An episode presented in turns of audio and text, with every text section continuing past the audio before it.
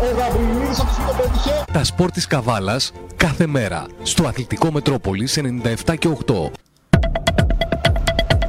Τα σπορ της Καβάλας κάθε μέρα στο Μετρόπολης 97 και 8. Μετρόπολης Καβάλας 97 και 8. Κυρίες και κύριοι φίλες και φίλοι του ραδιοφώνου, φίλες και φίλοι του αθλητισμού. Καλησπέρα. Καλό απόγευμα Παρασκευής, τέλος εβδομάδας, με το πρώτο παιχνίδι της Εθνικής να βρίσκεται σε εξέλιξη. Βεβαίως σε αυτό θα σταθούμε σε όλη τη διάρκεια της εκπομπής.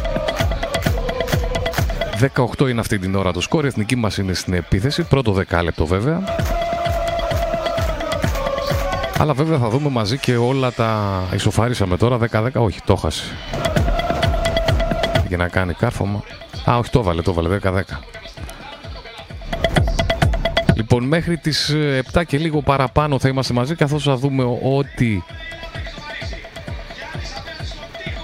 ακούμε κιόλας, θα ακούμε κιόλας ε, παράλληλα τη μετάδοση. Πέρασαμε μπροστά, τρίποντο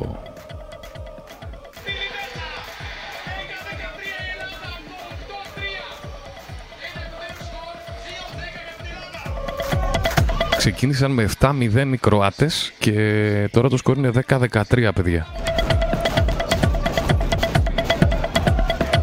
Ο φαίνεται θα δούμε ωραίο ευρωμπάσκετ φέτος. Έχει πολλού, πολλούς καλούς ε, παίκτες και πολλές καλές ομάδες. 12-13 τώρα, μείωσαν οι Κροάτες. Λοιπόν, τι έχουμε για σήμερα; Έχουμε πάρα πολύ φιλικά που θα γίνουν ε, το ερχόμενο Σαββατοκύριακο και θα ρίξουμε ματιές σε όλα. Θα σας ενημερώσουμε δηλαδή για όλα τα φιλικά που έρχονται το ερχόμενο που το Σαββατοκύριακο αυτό. 3 και 4 του Σεπτέμβρη. Έχουμε φτάσει, μπήκαμε στο Σεπτέμβρη. Χθες είπαμε καλό μήνα. Πριν πάμε στα τι έχουμε ετοιμάσει για σήμερα, να θυμίσω ότι μπορείτε να μας ακούτε και διαδικτυακά. Στη σελίδα μας, στο blog μας metropoliskavalas.blogspot.com Μπορείτε να μας ακούτε βέβαια και από το facebook. Από την ροή που έχουμε εκεί, τη live ροή κάθε φορά που κάνουμε εδώ τοπική εκπομπή. Live ροή στο facebook με facebook κάθετος Μετρόπολης Καβάλας Μετρόπολης Καβάλας Radio 978 τίτλος. Εκεί μας ακούτε ζωντανά live ροή για πάντα για τις τοπικές εκπομπές βέβαια και για αυτό το αθλητικό δελτίο το καθημερινό λίγο μετά τις 6 Βέβαια μας ακολουθείτε και μας κάνετε like για να μαθαίνετε και όλα τα νέα και στο ποδόσφαιρο και στο μπάσκετ και στο μπάσκετ ε, έχει ένα σπουδαίο φιλικό στην Ελευθερούπολη και στο ποδόσφαιρο. Εκεί τώρα την επόμενη μέρα, έτσι, Σάββατο είναι, αύριο είναι το φιλικό στο μπάσκετ στην Ελευθερούπολη, την επόμενη μέρα Κυριακή βράδυ το φιλικό. Όχι, όχι, αύριο είναι, ναι, ε, λάθος, συγγνώμη, αύριο είναι και το φιλικό το ποδοσφαιρικό. Θα τα δούμε συνέχεια, θα δούμε ακριβείς ώρες, θα δούμε ακριβείς ημέρες για όλα τα φιλικά. Βέβαια και ο ΑΟΚ δίνει φιλικό. Ο ΑΟΚ που ανακοίνωσε άλλη μια μεταγραφή, έναν ποδοσφαιριστή που έπαιζε βέβαια, έπαιξε στα δύο τελευταία φιλικά παιχνίδια, ο Αργύρης Μπαρέτας, γνώριμο στην Καβάλα. Θα δούμε την ανακοίνωση, επισημοποιήθηκε. Η προστίκη του βέβαια στο ρόστερ της ε, και βέβαια σίγουρα ενισχύει ε, κάπως καθώς ε, είναι πιο έμπειρος από τους μέχρι τώρα ενισχύει το ρόστερ της ομάδας το οποίο βέβαια χρειάζεται και άλλη ενίσχυση Ακούσαμε για έναν Βούλγαρο, ακούσαμε για έναν Έλληνο-Αυστραλό. Μάλιστα μάθαμε ότι είναι και, και, και οι δύο καλοί ποδοσφαιριστές. Ακούσαμε για Σέρβο. Θα δούμε, θα δούμε, θα ανακοινωθούν. Πάντως επίσημο από αυτά τα τελευταία δεν υπάρχει κάτι. Το επίσημο τελευταίο είναι αυτό του Αργύρι Μπαρέτα. Επίσημο βέβαια είναι και το φιλικό το αυριανό στις πηγές. Και αυτό θα δούμε ακριβής ώρα σπουδαίο φιλικό Άρης Πηγών ΑΟ Καβάλα και άλλα φιλικά έχει μέσα στο Σαββατοκύριακο, θα τα δούμε όλα. 12-15 είναι το σκορ τώρα στο παιχνίδι της εθνικής μας, το οποίο βέβαια Ευρωμπάσκετ ξεκίνησε δυνατά. Θα δούμε όλα τα παιχνίδια, θα δούμε τα αποτελέσματα, όλα τα αποτελέσματα της χθεσινής πρώτης ημέρας, τους δύο πρώτους ομίλους. Πρώτος και δεύτερος όμιλος ξεκίνησαν εχθές, σήμερα παίζουν δεύτερος και τρίτος, αύριο έχουμε παιχνίδια και στους τέσσερις ομίλους, γεμάτο πρόγραμμα όπως και την Δευτέρα αν δεν κάνω λάθος. Και αυτά και το πρόγραμμα, τα παιχνίδια βέβαια βασικά της Εθνικής είναι αυτά που μας ενδιαφέρουν. Ο Γιάννης είναι στις βόλες, 12-16 η Εθνική μας. Είναι πάρα πολύ ωραίο το κλίμα. Βλέπουμε διάφορα βιντεάκια που βγαίνουν από την ε, Ελληνική Ομοσπονδία Καλαθοσφαίρισης, από την εθνική μας ομάδα. Ωραίο κλίμα μεταξύ των ε, παικτών. Αλλά και παράλληλα σοβαρότητα με ένα σπουδαίο προπονητή, με τον καλύτερο, ίσως έναν από τους καλύτερους μπασκεμπολίστες αυτή τη στιγμή στον κόσμο. Μπροστά εθνική μας 12-17 με την Κροατία τώρα στην επίθεση. Βέβαια έχουμε και Super League μπροστά μας, έτσι το Σαββατοκύριακο που, που έρχεται θα ρίξουμε και στη Super League, στο πρόγραμμα της Super League, στην τρίτη αγωνιστική. Τρίτη αγωνιστική μέρα στην ε, πρώτη κατηγορία της Ελλάδας, θα ρίξουμε και εκεί ματιές, όπως βέβαια και στα ευρωπαϊκά πρωταθλήματα που ε, σιγά σιγά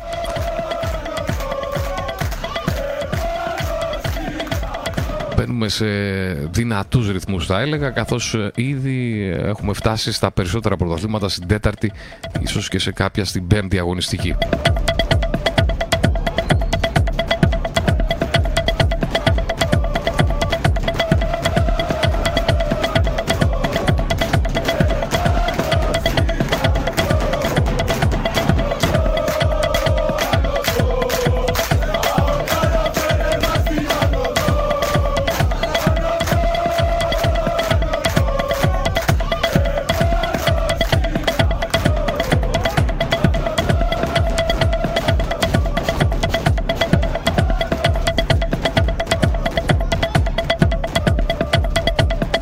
Δούμε πρώτα τίτλους από την επίσημη σελίδα του ραδιοφόρου μας, να δούμε τίτλους από το metropoliskavalasblogspot.com Εκεί όπου βέβαια έχουμε τα φιλικά παιχνίδια, πάει πρόκριση, πρόκριση ήταν και πέρασε, κοιτάμε το μετά, κοιτάμε τη συνέχεια, προκρίθηκε ενώ βέβαια για το Βύρονα και την πρόκρισή του στην αλφα φάση του κυπέλου, το 2-0 ε, του ΑΣ Γιάννητσά. Σε ένα παιχνίδι που βέβαια φάνηκε η διαφορά δυναμικότητας ήταν καλύτερος ο Βίρονας, δεν κινδύνευσε καθόλου στο παιχνίδι. Μπορεί τα, τα δύο γκολ, το τελευταίο, ας πούμε, το 2-0 να έγινε στο τέλος του παιχνιδιού. Ήταν 1-0, αλλά καθ' όλη τη διάρκεια αυτού του 1-0 δεν α, δέχτηκε πίεση. Αντιθέτως ήταν ο Βίρονας που ε, επιτίθετο και ήταν μπροστά στην επίθεση. Τελικό 2-0 Βίρονας στην επόμενη φάση. Είδαμε τις ομάδες που πέρασαν με αρκετά παιχνίδια, 4-5, ίσως και παραπάνω, κατέληξαν στην παράταση.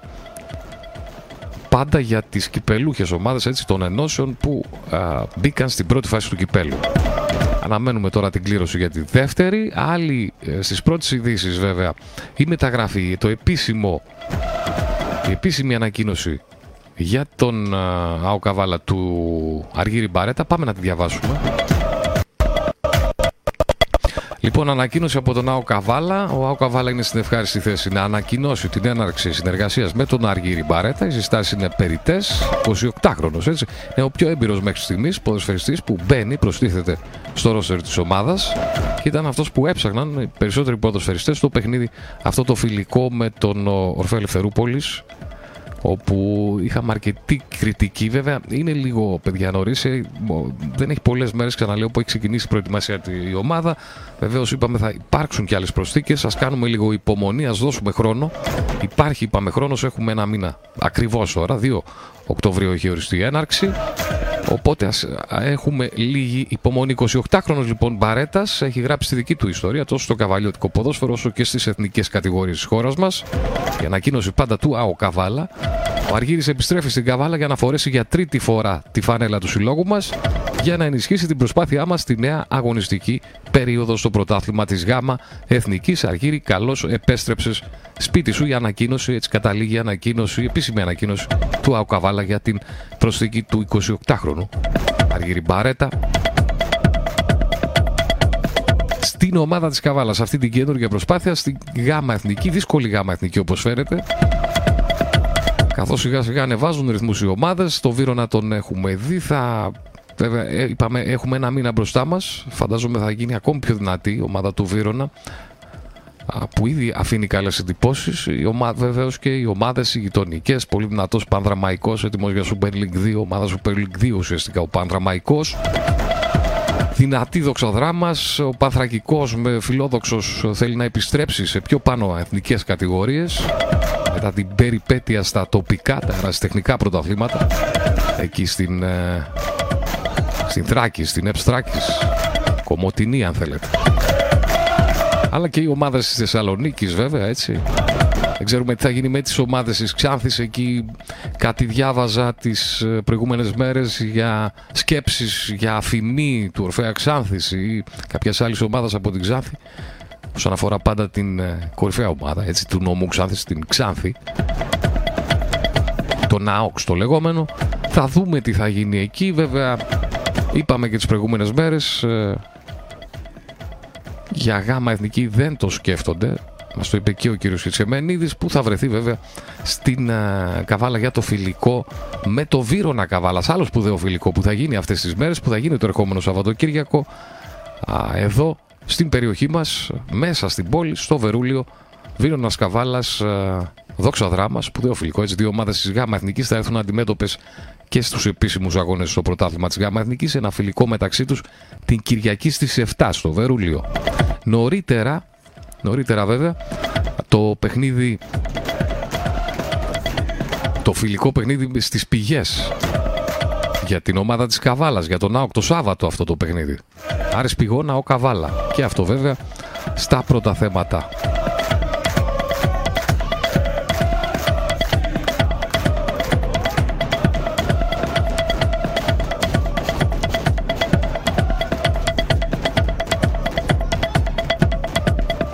Τι έχουμε. Κόλλησε το streaming, θα το στρώσουμε. Λοιπόν, α, Άρης Πηγόνα ο Καβάλα στις 6. Έτσι, Σάββατο, 3 Σεπτεμβρίου, αύριο Σάββατο απόγευμα στις 6 στο γήπεδο του Άρη Πηγόν φιλικό παιχνίδι. Τρίτο σερί φιλικό παιχνίδι. Το ξεκίνημα με αυτό με το Βύρονα το προηγούμενο Σάββατο, έτσι, το 0-0. Ήρθε από τον Ορφέα Ελευθερούπολης μεσοβδόμαδα και τώρα Σάββατο απόγευμα με τον Άρη Πηγόν και η Καβάλα σιγά σιγά προσπαθεί να βρει πατήματα, να βρει ποδοσφαιριστές, δοκιμάζει ποδοσφαιριστές. Βεβαίως έχουν προσθεθεί, αν δεν κάνω λάθος αυτή τη στιγμή έχουμε 12 επίσημες ανακοινώσεις. Οπότε σιγά σιγά γεμίζει και το ρόστερ, αλλά υπάρχουν και οι ποδοσφαιριστές που όπως είπαμε υποδοκιμή, αλλά που εξετάζονται οι περιπτώσεις τους. Κάποιες θεωρούνται σίγουρες. Θα τα δούμε βέβαια όταν έρθουν οι επίσημες ανακοινώσεις.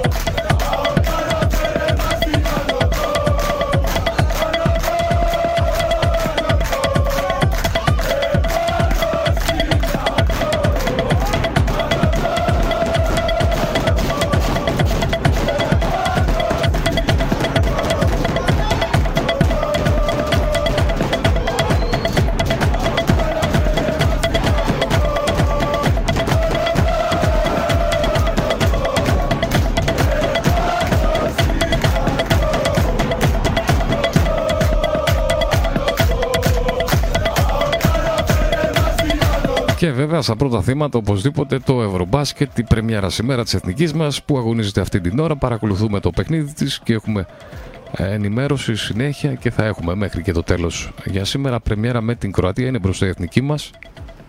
Time out αυτή τη στιγμή. Με 7-0 ξεκίνησε μπροστά η Κροατία και από εκεί και πέρα η εθνική μας πέρασε μπροστά, δεν χάνει. Έχω την εντύπωση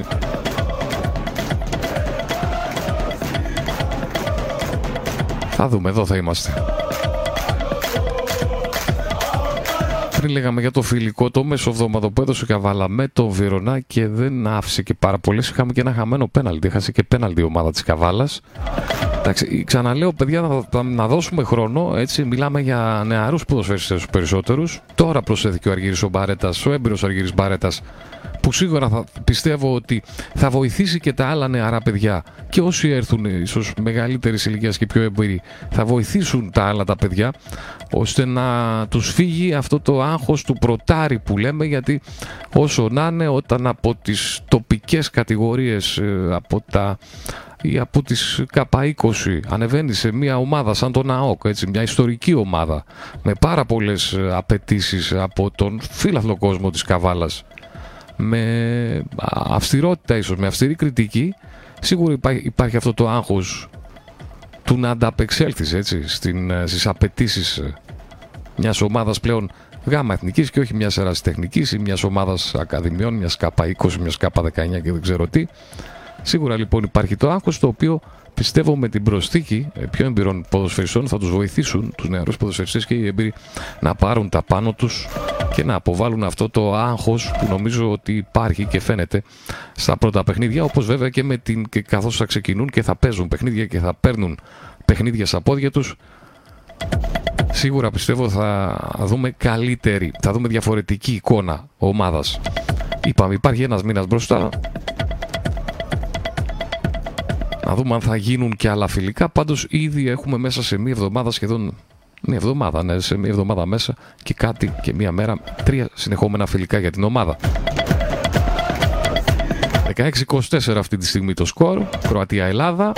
Κροατία, με την Κροατία να είναι ως γηπεδούχος. Είμαστε, έχουμε περάσει στο δεύτερο το δεκάλεπτο δεν ήταν time out αυτό που σας είπα πριν, ήταν διακοπή για να περάσουμε από το πρώτο στο δεύτερο δεκάλεπτο.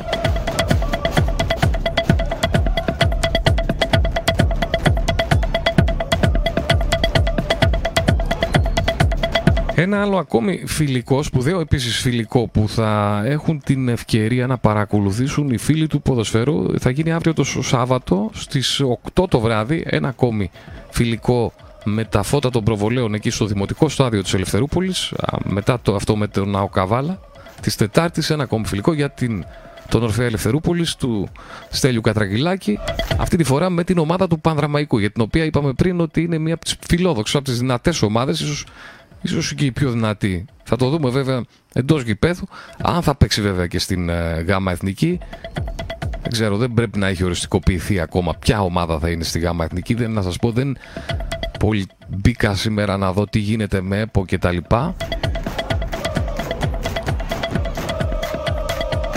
Αλλά αν θα αγωνιστεί στη ΓΑΜΑ Εθνική, σίγουρα θα είναι μία από τις ομάδες που από τα φαβορεί για να είναι ψηλά. Α το πω έτσι. Ο Πανδραμαϊκός φιλοξενεί λοιπόν τον Πανδραμαϊκό αύριο στις 8 το βράδυ η ομάδα του Ορφέα Ελευθερούπολης εκεί στο Δημοτικό Στάδιο Ελευθερούπολης.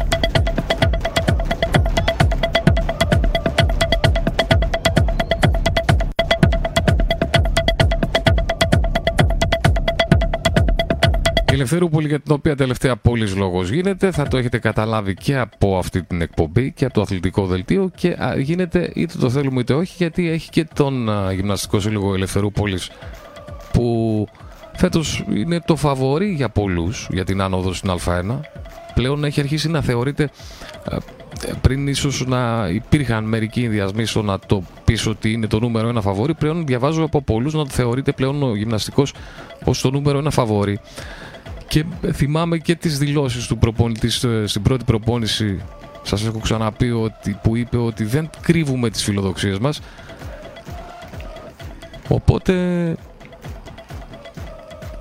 Πάμε για μια πολύ δυνατή χρόνια και για μια πολύ δυνατή Ελευθερούπολη και είχαμε και την προσθήκη του Χρήστου Ξίδη στο ρόστερ, η οποία ανακοινώθηκε χθες. 1η του Σεπτέμβρη, νέα σημαντική μεταγραφική ενίσχυση για την ομάδα της Ελευθερούπολης με τον Χρήστο Ξίδη.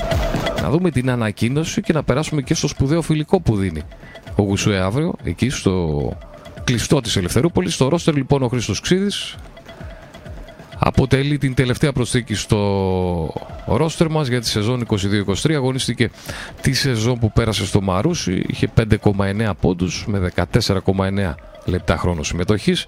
Είναι 27 χρονών και ύψος, με ύψος 1,95. Πριν το Μαρούσι αγωνίζονταν στο Παγκράτη.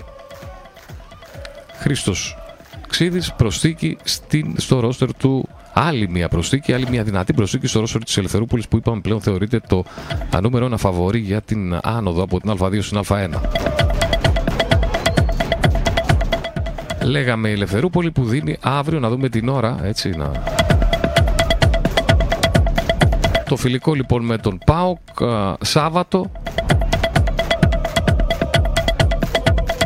Σημαντικό φιλικό παιχνίδι για την ομάδα της Ελευθερούπολης που πλέον από ό,τι φαίνεται μπορεί να φιλοξενεί τέτοιες μεγάλες ομάδες. Διαβάσαμε την ανακοίνωση τις προηγούμενες ε, ημέρες. Σάββατο λοιπόν 3 Σεπτεμβρίου στις 6 το απόγευμα αυτό το παιχνίδι. Οπότε οι φίλοι εκεί της Ελευθερούπολης και όχι μόνο. Μιλάμε για ε, δύο σπουδαία, δύο πολύ σημαντικά φιλικά και τα δύο και το ποδοσφαιρικό αξίζει πραγματικά να το παρακολουθήσεις καθώς και ο Όρφεας έχει μέχρι τώρα δείχνει πάρα πολύ καλός στα πρώτα φιλικά που έχει δώσει Οπότε ευκαιρία εκεί για τον φίλαθλο κόσμο της περιοχής της Ελευθερούπολης και όχι μόνο όπως λέω και της ευρύτερης περιοχής για δύο πολύ ωραία φιλικά. Ένα μπασκετικό στην αρχή στις 6 το απόγευμα, το Ελευθερούπολη ΠΑΟΚ και αμέσως μετά να περάσει δίπλα από το κλειστό γυμναστήριο να πάει δίπλα στο στάδιο εκεί της Ελευθερούπολης, στο όμορφο στάδιο της Ελευθερούπολης να κάτσει στις κερκίδες και να παρακολουθήσει το παιχνίδι του Ορφέα Ελευθερούπολης με τον Παδραμαϊκό. Στις 8 αυτό έτσι.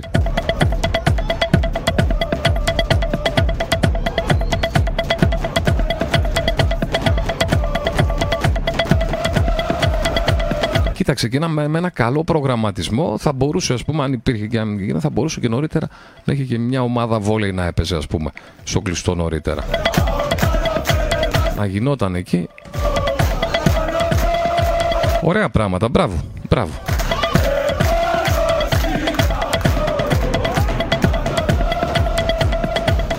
Βέβαια είπαμε στο μπάσκετ αυτή την περίοδο θα κλέβει τις εντυπώσεις στο Ευρωμπάσκετ είναι και η εθνική μας πολύ καλή. Έχουμε και πολλές προσδοκίες από την εθνική μας που βρίσκεται μπροστά 8 λεπτά πριν τελειώσει το, το δεύτερο δεκάλεπτο με 20-26 προηγείται της Κροατίας.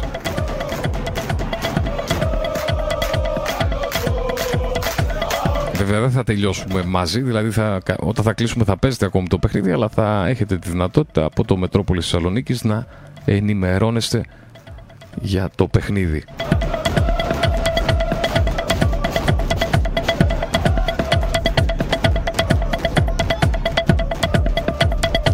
Μπάσκετ, ευρωμπάσκετ που ξεκίνησε χθες. Έτσι, ξεκίνησε χθες. Ήταν τα πρώτα παιχνίδια. Όπως είπαμε, ήταν οι δύο πρώτοι όμιλοι.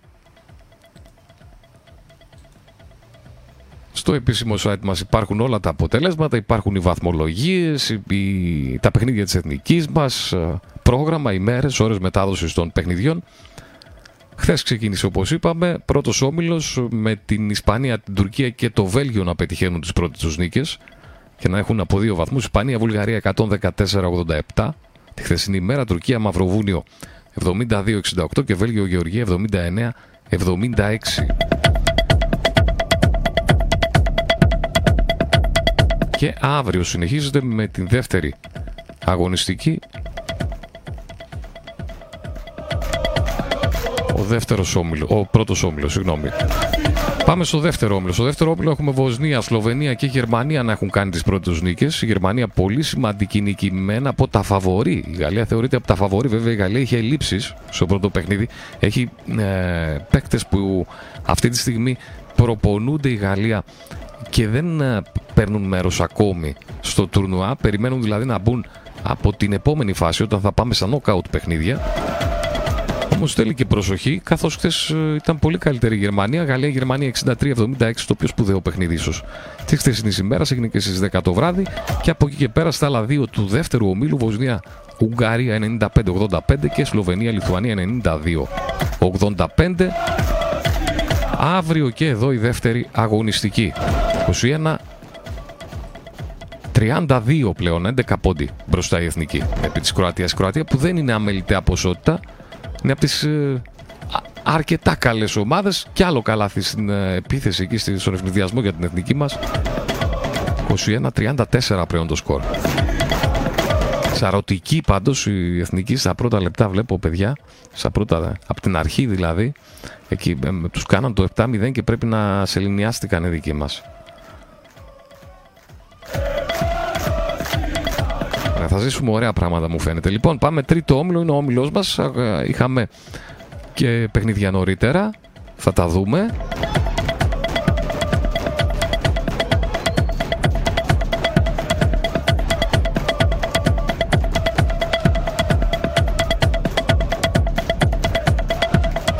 Όμιλος εθνικής μας με Εστονία, Ουκρανία, Μεγάλη Βρετανία, Ιταλία, Κροατία, Ελλάδα. Να δούμε τα σημερινά παιχνίδια. Σήμερα η πρώτη αγωνιστική. Ουκρανία, Μεγάλη Βρετανία 90-61. 30 πόντι διαφορά, 29 πόντι για την Ουκρανία, παιδιά. Κροατία, Ελλάδα τώρα 21-34. Είμαστε στη δεύτερη περίοδο. Και το βράδυ στις 10 θα γίνει το Ιταλία-Εστονία. Πάντα για τον όμιλο, τον τρίτο όμιλο της Εθνικής. Στον τέταρτο όμιλο, Ισραήλ-Φιλανδία νωρίς το μεσημέρι 89-87 στην παράταση το Ισραήλ. Κέρδισε τη Φιλανδία. Αυτή την ώρα στην πρώτη περίοδο ξεκίνησε πριν λίγο Πολωνία-Τσεχία 9-7 και στις 10 το βράδυ Σερβία-Ολλανδία. Για τον, αυτά για τον τέταρτο όμιλο.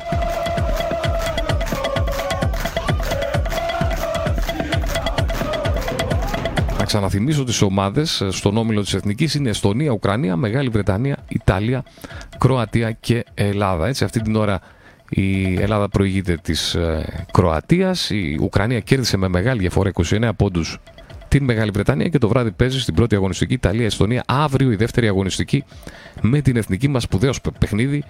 Έχει γίνει sold out. Αν και βλέπω και σε αυτό στην εθνική μας τώρα και σήμερα. Δεν πέφτει καρφίτσα στο κλειστό εκεί, δεν ξέρω πού. Στο Μιλάνο, στο Μιλάνο πρέπει να είναι. Και σήμερα δεν πέφτει καρφίτσα, αλλά και αύριο έχει γίνει sold out στο παιχνίδι Ελλάδα-Ιταλία στις 10 το βράδυ το αυριανό. Η δεύτερη αγωνιστική και από εκεί και πέρα επιστροφή τη Δευτέρα. Με full πρόγραμμα και άλλο τρίποντο εθνική, 21-37 τώρα.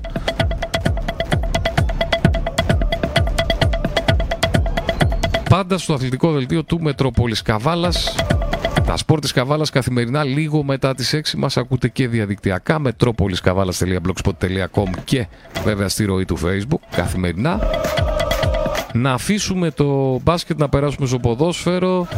Βέβαια πάντα θα έχουμε ενημέρωση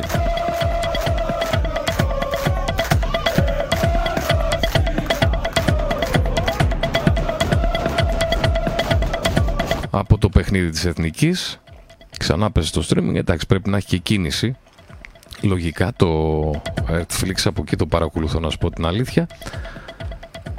Λοιπόν, πάμε στο ποδόσφαιρο, καθώς έχουμε μπροστά μας ε, αύριο και μεθαύριο κανονική αγωνιστική. Τα φιλικά τα είπαμε εδώ, τα το έχει και άλλα. Α, ένα ακόμη που, φιλικό που θα γίνει αύριο είναι αυτό του Αγγελοχωρίου με το Μέγα Αλέξανδρο Ορφανίου. Καλό φιλικό. Επίσης είναι το Απόλλων Παραλιμνίου με τον ε, Άρια Βάτου που θα γίνει μέσα στο Σαββατοκύριακο. Φιλικά παιχνίδια έτσι με ομάδες της ΓΑΜΑ Εθνικής αλλά και εδώ ερασιτεχνική και άλλα πολλά παιχνίδια βέβαια θα γίνουν και εδώ α, στην ε, Καβάλα στα τοπικά, στα της ΕΠΣ, στις ομάδες της ΕΠΣ, μεταξύ των ομάδων της ΕΠΣ. Συνεχίζεται η προετοιμασία των ομάδων. Είμαστε μία εβδομάδα πριν ξεκινήσει το πρωτάθλημα εδώ της Α κατηγορίας της Ένωσης Ποδοσφαιρικών Σωματείων Καβάλας. Πάμε Super League να δούμε το πρόγραμμα, να δούμε και τη βαθμολογία που πώς έχει στην ε, πρώτη κατηγορία, πρώτη εθνική κατηγορία της Ελλάδας. Εν αναμονή των εξελίξεων να δούμε τι θα γίνει και πότε θα ξεκινήσει η δεύτερη εθνική, πότε θα ξεκινήσει η γάμα εθνική. Με το καλό να γίνει κλήρωση και στη γάμα εθνική και στη Super League 2 και να ξεκινήσουν σιγά σιγά και αυτά τα πρωταθλήματα. Ξέρουμε ότι η ΓΑΜΑ Εθνική θα ξεκινήσει 2 Οκτωβρίου. Δεν ξέρουμε πότε θα ξεκινήσει η δεύτερη εθνική, η Super League 2. Έχει ξεκινήσει, βρίσκεται στην τρίτη αγωνιστική ημέρα η Super League.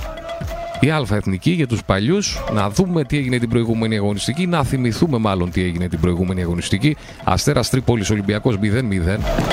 Στο πιο κοντινό από αυτά της προηγούμενης αγωνιστικής χρονικά. Πάω Κατρόμητος 2-1, ο Παναθηναϊκός 0-2. Πανετολικός Άλλης 3-1. ΑΕΚ Βόλος 0-1, Πας Γιάννενα Πας Λαμία 1-1 και Ιωνικός Λεβαδιακός 0-0. Στη βαθμολογία Παναθηναϊκός και πάω και μοναδικές ομάδες που έχουν κάνει το 2 στα 2 στις δύο πρώτες αγωνιστικές έχουν από 6 βαθμούς. Μία νίκη, μία ισοπαλία για Ολυμπιακό και Βόλο. Έχουν από 4 βαθμούς. Πιο κάτω μία νίκη, μία ήττα ΑΕΚ, Άρης, Ατρόμητος και Πανετολικός. Έχουν από 3 βαθμούς.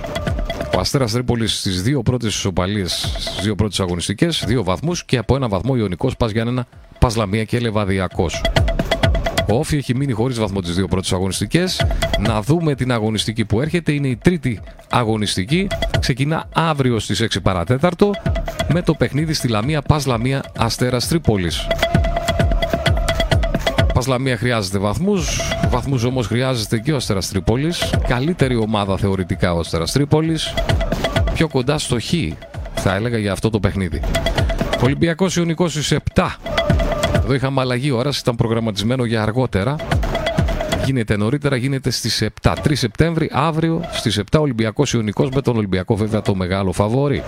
Το ίδιο ισχύει και στο επόμενο παιχνίδι. Ο γηπεδούγος Παναθηναϊκός στις 8.30 φιλοξενεί το Λεβαδιακό.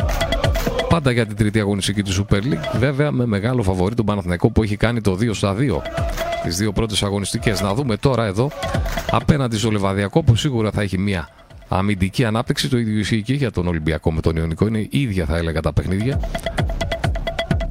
Βέβαια με τον Ολυμπιακό να έχει πολύ πιο ακριβό ρόστερ μέχρι στιγμής. Τα δύο φαβοροί, Ολυμπιακός και Παναθηναϊκός απέναντι σε Ιωνικό και Λεβαδιακό αύριο στις 7 και στις 8.30 αντίστοιχα. Την Κυριακή τώρα στις 6.30 Ατρόμητος Πανετολικό. Στις 7 σε ένα παιχνίδι που δεν ξέρω, αλλά κάπως μου φάνηκε από χθες που το είδα Βόλο Όφη. Να δούμε αν μπορεί ο Όφη να κάνει κάτι στον Βόλο που ξεκίνησε πολύ δυνατά το πρωτάθλημα με μια ισοπαλία 3-3 την πρώτη αγωνιστική. Δέχτηκε στις καθυστερήσεις στην ισοφάριση και τη νίκη βέβαια τη μεγάλη έκπληξη της προηγούμενης εβδομάδας επί της ΑΕΚ το 0-1. Άρης Πάουξ στο μεγάλο ντέρμπι της Θεσσαλονίκης σε 9.30. Θα το ακούσουμε εδώ στο Μετρόπολη Θεσσαλονίκης. Την ίδια ώρα ΑΕΚ Πας Γιάννενα την Κυριακή. Πάντα τρίτη αγωνιστική Super League. Τα παιχνίδια που έρχονται το Σαββατοκύριακο.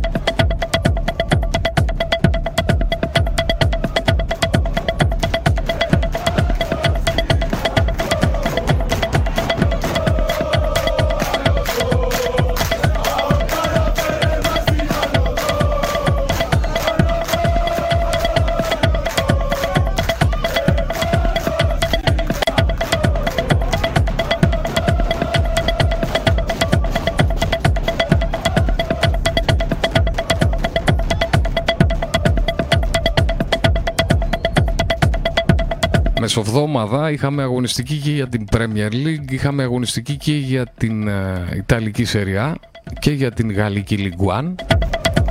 Κανονικές αγωνιστικές και στα τρία πρωταθλήματα και βέβαια έχουμε συνέχεια το ερχόμενο Σαββατοκύριακο και στην Premier League και στα υπόλοιπα πρωταθλήματα. Βέβαια εδώ δεν θα ρίξουμε αναλυτικά ματιές, όμως θα δούμε όλη την αγωνιστική που έρχεται ξεκινώντας από την Premier League αύριο Σάββατος στις 2.30 ε, ξεκινάει η έκτη αγωνιστική. Εσύ φτάσαμε στην έκτη αγωνιστική εκεί με την Arsenal να είναι πρώτη στη βαθμολογία. Θα δούμε και τη βαθμολογία. Τα αυριανά παιχνίδια λοιπόν, μάλλον να ρίξουμε πρώτα μάτια στα παιχνίδια τα, αυτά που έγιναν. Έτσι, καθώς και χθες είχαμε το Leicester Manchester United. Το είπαμε αρκετές φορές αν μπορέσει η Leicester κάτι να κάνει. Δεν τα κατάφερε. Το streaming έπεσε της, ε, του Netflix. Κανονικά φαίνεται κάτι πήγε στραβά. Δοκιμάστε ξανά σε λίγο, λέει η σελίδουλα. Πώς το είπε να δεις ο Κουτσούμπας, καλά τα μανταρίνια, κάτι είπε, κάτι, να δεις κάτι τέτοιο. Ισχύει τώρα. Εντάξει, μπαίνει στη σελίδα. Να δούμε την εθνική μας, πόσο είναι το σκορ. Δεν τη φοβάμαι πάντως. Τη βλέπω πολύ δυνατή. 27-42. Παιδιά, είμαστε μπροστά. Είμαστε 1 και 22 πριν λήξει και το δεύτερο δεκάλεπτο πριν ε, ολοκληρωθεί το πρώτο ημίχρονο. 15 ποντάκια και τώρα ένα ακόμη καλάθι. Ποιος το πέτυχε, δεν τον. Ο Ντόρσεϊ, ο Ντόρσεϊ, 27-44. 17 ποντάκια στο πρώτο ημίχρονο. Καταλαβαίνετε, σας λέω τι έχει να γίνει έτσι. Δεν χρειάζεται να λέμε πολλά. Leicester Manchester United 0-1 χθες. Δεν τα κατάφερε η Leicester. Δεν έχει καλά, καλό προπονητή, μου είπε ένας Λεστεράκιας που τον βλέπω καθημερινά. Πρέπει να αλλάξει, λέει, προπονητή. Κέρδιζε, λέει, 2-0 στην πρώτη αγωνιστική. Τώρα πότε και σε Bournemouth πια ήταν. Και έβαλε, λέει, επιθετικό. Έβγαλε, λέει, αμυντικό, έβαλε επιθετικό. Εντάξει, Αγγλία είναι εκεί. Ξέρω εγώ τώρα. Liverpool Newcastle 2-1. Προχθέ αυτά. West Ham τότε να μένα 1. Arsenal Aston Villa 2-1. Manchester City ε, Nottingham Forest 6-0. Bournemouth Wolves 0-0. Leeds Everton 1-1. Southampton Chelsea 2-1, Crystal Palace Bradford 1-1 και Fulham Brighton 2-1. Ήταν η πέμπτη αγωνιστική αυτή και η έκτη που έρχεται Everton Liverpool αύριο στις 2.30 Στις 5 Wolves στα, στα Southampton, Bradford Leeds την ίδια ώρα, Newcastle Crystal Palace, Nottingham Forest Bournemouth και Tottenham Fulham στις 7, στις 5 συγγνώμη επίσης. Την ίδια ώρα όλα τα παιχνίδια στις 5 είναι, σχεδόν εκτός από ένα που είναι στις 7 και μισή. Chelsea West Ham στις 5 επίσης αύριο και το Tottenham Fulham. Στις 7 και μισή είναι το Aston Villa Manchester City και την Κυριακή στις 4 Brighton Leicester και στις 6 και μισή Manchester United Arsenal το μεγάλο παιχνίδι στις 6 και μισή 4 Ενάτου την Κυριακή. Με την Arsenal εδώ να είναι μόνη πρώτη έχει κάνει το 5 στα 5. Από κοντά έχει 15 βαθμούς. Από κοντά η Manchester City έχει 13. Η Tottenham 11. Η Brighton 10. Η United ανεβαίνει. Έχει 9. 8 η Liverpool πιο κάτω. 8 έχει και η Leeds. 8 και η Fulham. Αυτά για την Premier League. Πάμε να δούμε και τη Σέρια που και εδώ είχαμε μεσοβδόμαδα κανονικά αγωνιστική. Είχαμε και δύο παιχνίδια χθες. Ατάλαντα Τωρίνο 3-1. Μπολόνια Σαλεριτάνα 1-1. Προχθές Γιουβέντο Σπέτσια 2-0, Νάπολη Λέτσε 1-1, Εμπολί Βερόνα 1-1, Ουντινέζε Φιωρεντίνα 1-0, Σαντόρια Λάτσιο 1-1, Ιντερ Κρεμονόζε 3-1, Ρώμα Μόντσα 3-0 και Σασουόλο Μιλάν 0-0. Αυτά για την τέταρτη αγωνιστική μέρα στην Σέρια που συνεχίζεται αύριο Σάββατο στις 4 πέμπτη αγωνιστική. Φιωρεντίνα Γιουβέντους 4 αύριο στις 7 αύριο Μίλαν Ιντερ Ακόμη ένα μεγάλο παιχνίδι και στις 10 ε, παρατέταρτο Λάτσιο Νάπολη. Χαμός αύριο στη Σεριά. Την Κυριακή τώρα στις 1 και μισή Κρεμονέζα Σασουόλος, στις 4 Σπέτσια Μπολόνια, στις 7 Βερόνια Σαμπτόρια και στις 10 παρατέταρτο Ουντουνέζε Ρώμα. Την Δευτέρα Μόντσα Αταλάντα στις 7 και μισή, την ίδια ώρα Σαλεριτάνα Έμπολη και στις 10 παρατέταρτο το Ρήνο Λέτσε για την πέμπτη αγωνιστική Έχουμε φτάσει στην Ιταλία. Εκεί προηγείται η Αταλάντα. Πέρασε πρώτη μετά τη χθεσινή της νίκη. Μαζί όμως με τη Ρώμα. Ισοβαθμί με τη Ρώμα.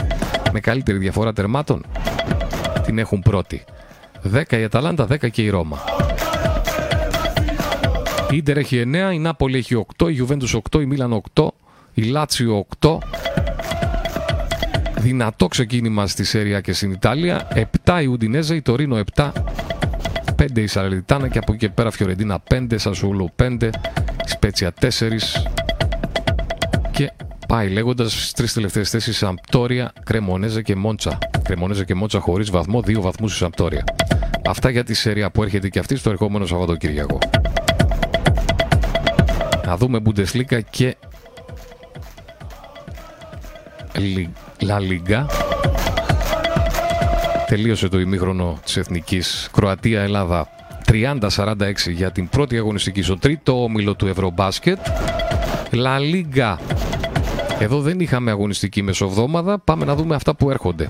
Ξεκινώντας από αύριο στις 3, Μαγιόρκα Χιρόνα στις 5 και 4 Σάββατο 3-1 του Ρεάλ Μαδρίτη Μπέτη. Στις 7.30 Ρεάλ Σοσιεδάδα Ατλητικό Μαδρίτη. Στις 10 αύριο Σάββατο Σεβίλη Μπαρσελόνα.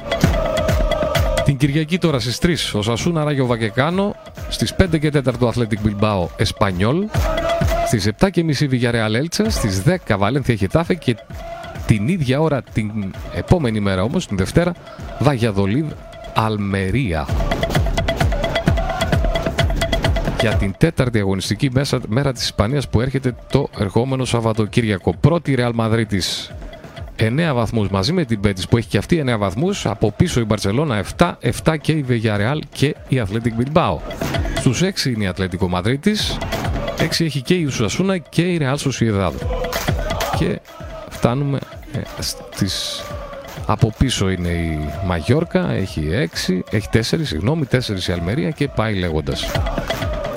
Ρεάλ πρώτη, Μπέτης πρώτη, 9 βαθμούς, Μπαρσελόνα από κοντά, Βιγερεάλ από κοντά, είναι όμως νωρίς. Αυτά και με την Ισπανία. Πάμε στη Γερμανία. Ούτε στη Γερμανία είχαμε αγωνιστική μεσοβδόμαδα. Στη Γερμανία είμαστε... Πάμε για την πέμπτη αγωνιστική, έτσι. Ναι, πάμε για την πέμπτη αγωνιστική. Αύριο Σάββατο στις 4.30 Βόλτσμπουργκ Κολονία. Η ομάδα του Χ, η Κολονία, εκτός έδρας με τη Βόλτσμπουργκ. Θα σας πω αμέσως μόλις δω τη βαθμολογία. Για να δω τη βαθμολογία. Ο ναράκι. Ο Καραμπινάτο, παιδιά. Μια χαρά πόσο έχει η Κολωνία; Τρία. Βόλφσμπουργκ Κολωνία. Το καρφώνεις και είσαι σίγουρος. Μπορεί να το κόψουν κιόλας. Λοιπόν, πέμπτη αγωνιστική ημέρα, Βόλφσμπουργκ Κολωνία, αύριο στις 4.30. Την ίδια ώρα 4.30 Μπάγερ Λεβερκούζεν Φράιμπουργκ. Μπόχουμ Βέρντερ Βρέμης, Ούνιον Βερολίνου Μπάγερν Μονάχου, Στουτγκάρδη Σάλκε, όλα αυτά στις 4.30 αύριο. Στις 7.30 Άιντραχτ Φρανκφούρτης Λειψία και την Κυριακή στις 4.30 Augsburg Χέρτα Βερολίνου και στις 6.30 Gladbach Mainz. Αυτά για την πέμπτη αγωνιστική της Γερμανίας, όπου ποιος προηγείται, προηγείται η Bayern βέβαια. Με 10 βαθμούς, πάντως έχει ισόβαθμο. Έχει την Union Βερολίνου προς το παρόν. Έχει και αυτή 10 βαθμούς. 9 έχει η Freiburg, 9 και η Hoffenheim, αλλά και η Borussia Dortmund. Η Gladbach έχει 8, 7 η Mainz, 6 η Κολονία. Έχει κάνει ήδη 3 χ η Κολονία και μια νίκη. Λιψία 5, Werder Bremen 5, Eintracht Frankfurt 5. Αυτά και για τη Γερμανία. Γαλλία, παιδιά, τη, τη βαρέθηκα. Δηλαδή, πραγματικά με αυτή την Paris Saint-Germain, να πούμε, δεν τη θυμάμαι, δεν συμπαθώ καθόλου την Paris Saint-Germain. Δεν ξέρω γιατί. Λοιπόν, ε, έχετε έκτη αγωνιστική έχουμε φτάσει στη Γαλλία, στη Λιγκουάν. Έχει αύριο κανονικά ματσάκια, τρία ματσάκια αύριο. Στις 6 Οσέρ Μαρσέιγ, στις 8 Λιόν Ανζέρ και στις 10 παίζει να τη αγαπημένη μου Ναντ Παρί Σεν Ζερμέν. Να δούμε αν μπορεί η Ναντ να κάνει κάτι. Δύσκολο το κόβω και έχει και άλλα παιχνίδια και την Κυριακή μέχρι εκεί και την Κυριακή. Έχει και το Νις Μονακό. Αύριο, όχι αύριο, μεθαύριο την Κυριακή. Στη βαθμολογία Παρί Σεν Ζερμέν είναι πρώτη, έχει 13 ισοβαθμεί με τη Λανς και την Μαρσέιγ στην πρώτη θέση που επίσης έχουν από 13 στην Γαλλία. Στους 10 είναι η Λιόν, στους 9 η Μομπελιέ. Και από εκεί και πέρα 7 η Ρεν, η Λοριάν, η Λίλ και η Οσέρ. Η Νάντ έχει 6 βαθμούς, δύσκολα την κόβω με την Paris Saint-Germain. Βέβαια αυτό δεν είναι και να το παίζεις. Τι να δίνει τώρα η Πάρη. Σιγά.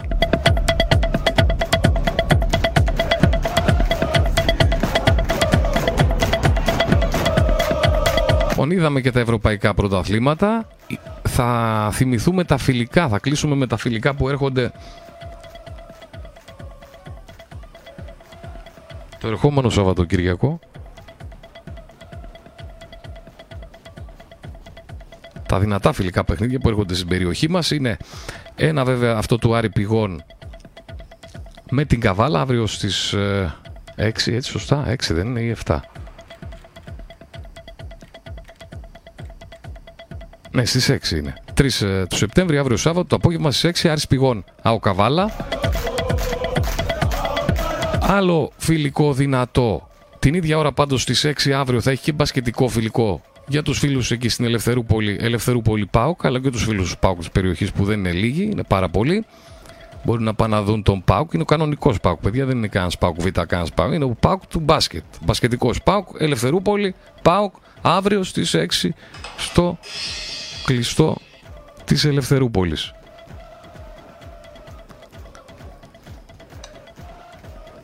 Εννοείται, εννοείται. Λοιπόν, είχα ένα μήνυμα.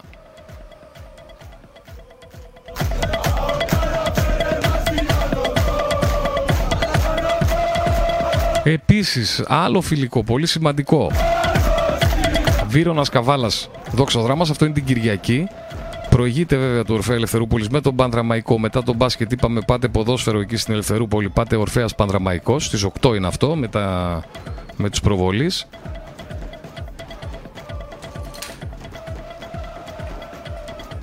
Και μετά πάμε Κυριακή στο Βερούλιο. Στις 7 η ώρα, Βερούλιο, Κυριακή, Βύρονας Καβάλας, Δόξα Δράμας.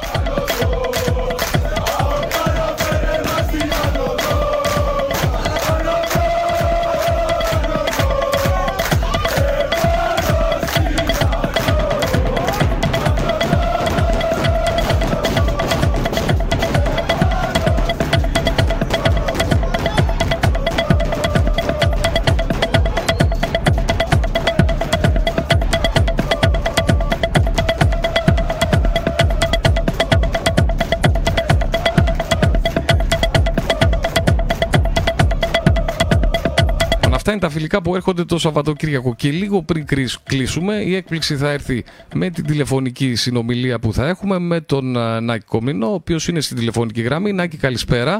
Όλα αυτά θα, θα μας τα σχολιάσεις τώρα, όλα αυτά θα μας τα σχολιάσεις ναι. τα φιλικά, τα, της εθνικής, όλα αυτά θα μας κάνεις σχόλιο. Και για ευρωπαϊκά, άκουσες και ευρωπαϊκά. Έχω- Είναι γε- γεμάτο. Μόνο Ελλάδα δεν έχουμε πολύ. Ελλάδα έχουμε Ναι. μπάσκετ και Super League.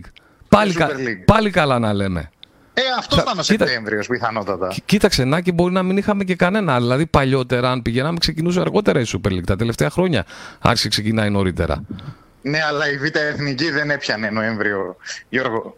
Ε, και η Γάμα. Κάποια Δηλαδή, στιγμή 15-20 δεν ξέρω, αν Σεπτεμβρίου άκουσες, παίζαν όλοι. δεν ξέρω αν άκουσες τη συνέντευξη τηλεφωνική που είχαμε με τον κύριο Μαγκαφίνη.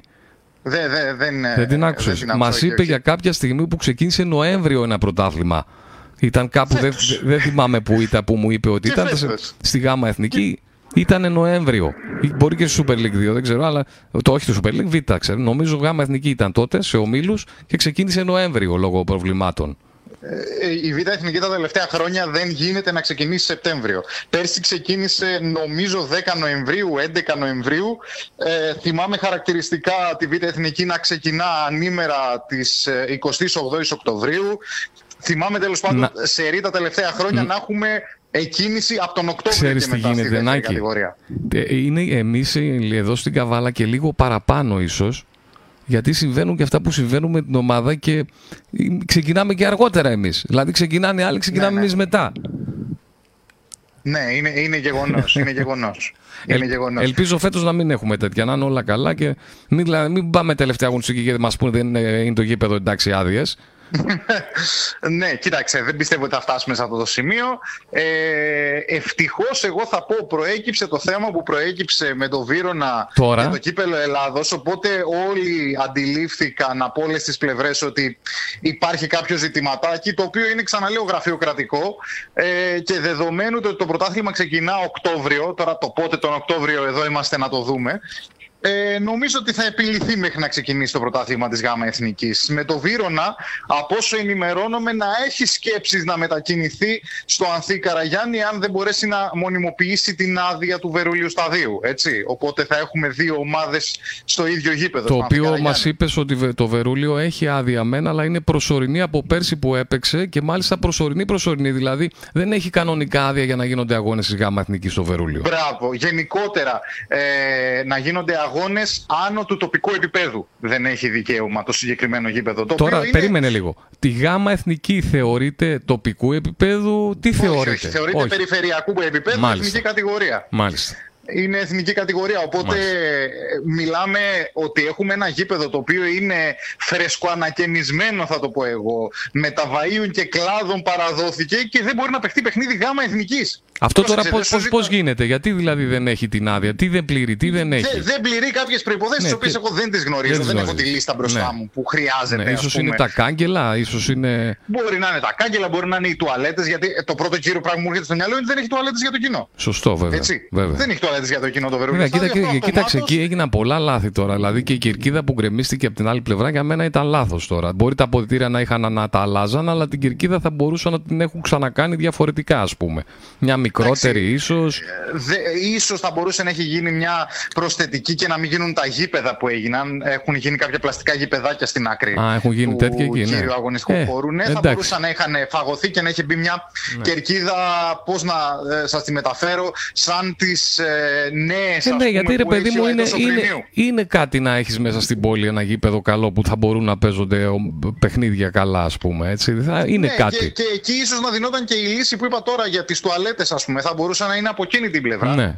Ε, Εντάξει. οπότε να μπορούσαν να εξυπηρετήσουν τέλος πάντων έναν μικρό αριθμό φιλάθλων. Αυτή τη στιγμή, ως έχουν τα δεδομένα, εγώ αυτό το οποίο ξέρω σίγουρα είναι αυτό για τις τουαλέτες του κοινού.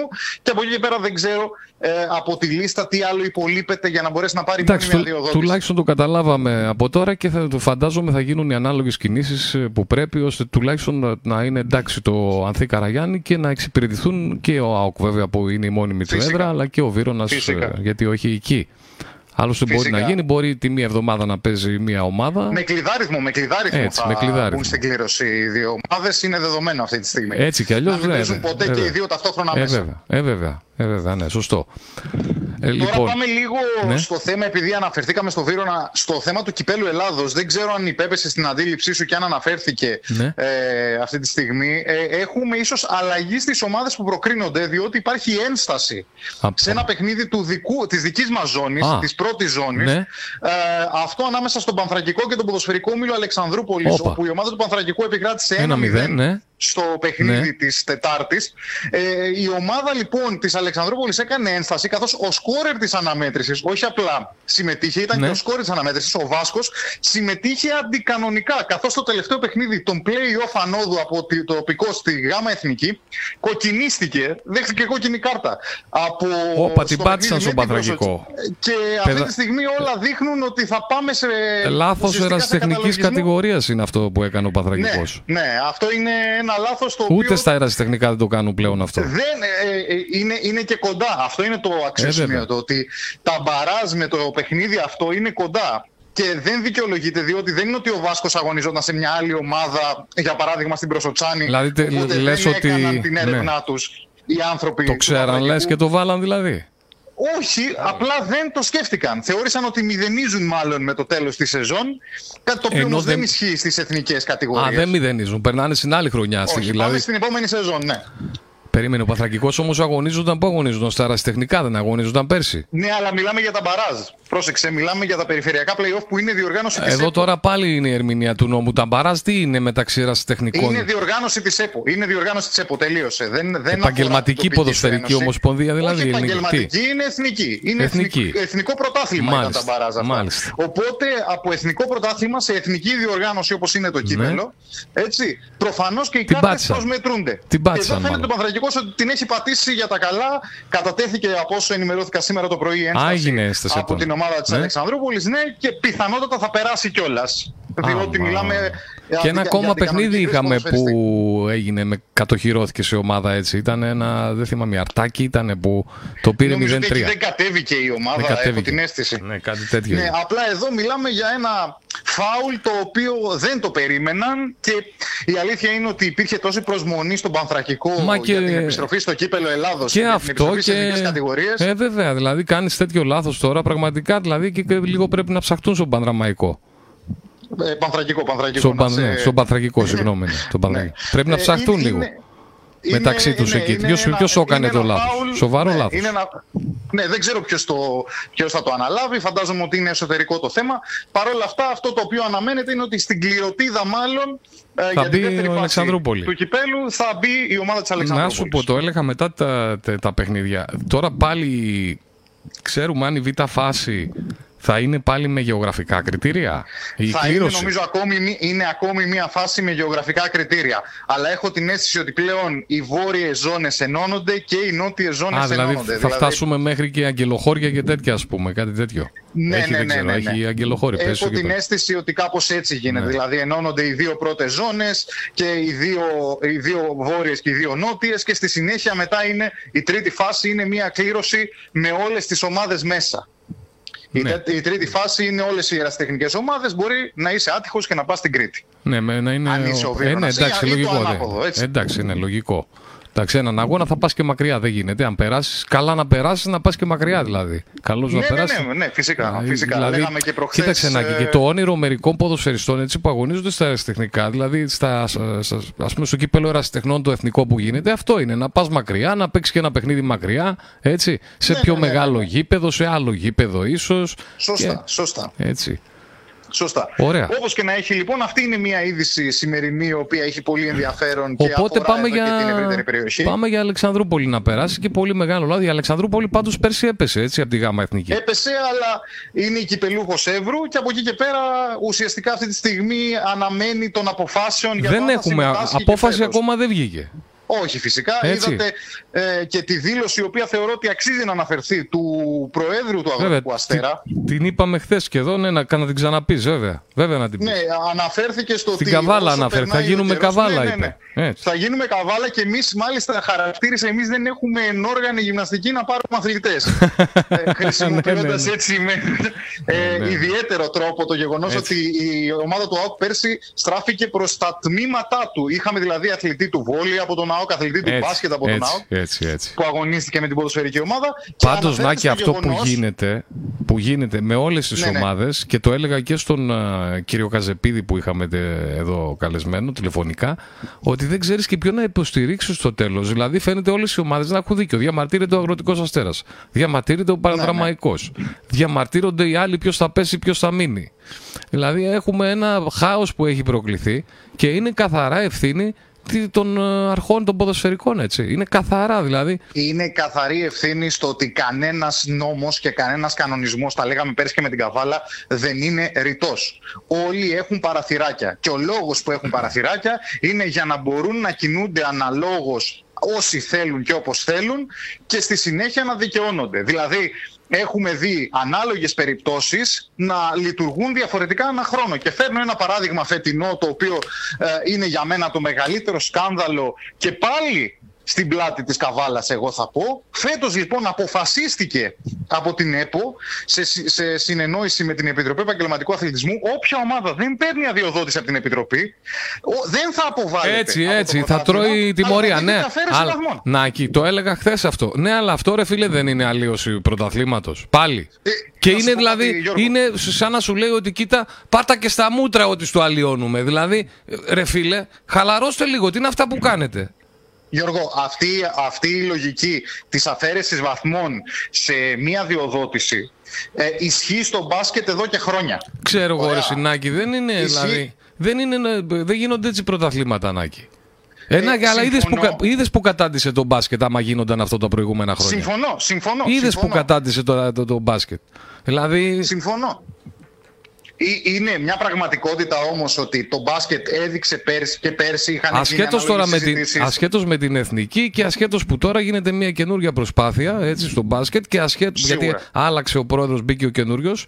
Να δούμε αν Ναι, θα ο είναι κύριος άλλαξε. Λιόλιος, ο οποίος μέχρι στιγμής έχει κάνει πολλά βήματα προς τα μπροστά. Κάτσε, κάτσε, αλλά για χαλάρωσε. να- Κα- περίμενε. Για να αποδίδουμε Περίμενε. τα Κέσσαρο στο Κέσσαρι Ναι. δεν ήταν και δύσκολο Έτσι να, και- να ξεχωρίσεις από την Και, προηγούμενη και κατάσταση. κάτσε, έχουμε διαβάσει αρκετά πράγματα. Κάτσε για το ότι καθίστε λίγο εσείς ε, π- πήγαιναν για φωτογραφίσεις, δηλαδή κάτι τέτοια. Αφήστε τις φωτογραφίσεις. Πάντε κάντε δουλειά, θέλει δουλειά. Δεν Μέχρι θέλει στιγμής μπροστά πολύ. εγώ που δεν Άκουσα είμαι και και για ο τον πιο Γιάννη πασχετικός άνθρωπος που στον δεν κόσμο. πήγε κάπου που ε, ήταν να πάει και δεν πήγε ακριβώς για να δείξει κάτι. Μιλάμε για τον, Γιώργο, για τον Γιάννη τον Αντιτοκούμπο. Βέβαια, βέβαια. Ναι, να ξεκαθαρίσουμε ότι ο Γιάννης Αντιτοκούμπο αυτή τη στιγμή, ο οποίος αγωνίζεται. Να τη στιγμή ξέρετε ώρα ότι που μιλάμε. τίποτε, δεν το λέω σε εσένα, το λέω έτσι στους φίλους Ναι. μας, ότι τίποτα δεν γίνεται τυχαία από τον Αντετοκούμπο. Δηλαδή, ακούσει, Φυσικά. ήταν, ε, είναι ένας άνθρωπος που έχει περάσει πολλά στην Ελλάδα ο Αντετοκούμπο και, Φυσικά. και ξέρει τι γίνεται, δεν είναι κανένας καζός. Ξέρει Φυσικά, τι γίνεται φυσικά. και, και πολιτικά και αθλητικά. Και έχει και μία ομάδα ανθρώπων πίσω του, οι οποίοι τον Έτσι, βοηθούν να φτιάξει έτσι την μιλάμε persona του, για έτσι, δεν το εκατομμύρια. συζητάμε. Έτσι, μιλάμε για Ναι, εκατομμύρια. Εγώ απλά θα πω το ότι. Και μιλάμε αυτή τη για στιγμή- τελείως διαφορετική νοοτροπία στην Αμερική από την Ελλάδα. Είναι κάποια πράγματα που εμείς δεν τα έχουμε ξεπεράσει στην Αμερική. Έχει χρόνια που τα έχουν ξεπεράσει. Μπράβο.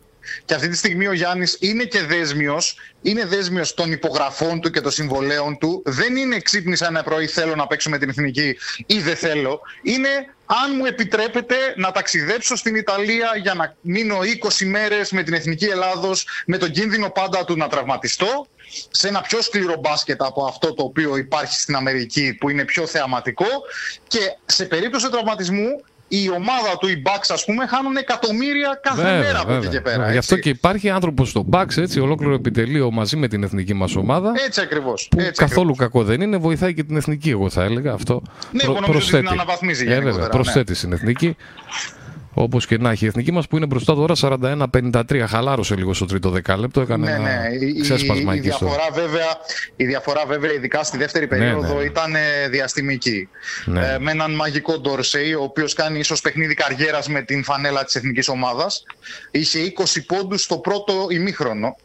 Ε, κοίτα, Ο αν έχει Ντορσέι- τώρα το Γιάννη, έχεις και τους άλλους να βοηθάνε. Δεν, ε, μι- μιλάμε, θα κάνουμε. Φαίνεται ότι θα, αν είναι έτσι και το κλίμα όπως το βλέπω Νάκη, που βλέπω τα βιντεάκια που βγαίνουν, πιστεύω ότι θα πάμε πάρα πολύ καλά.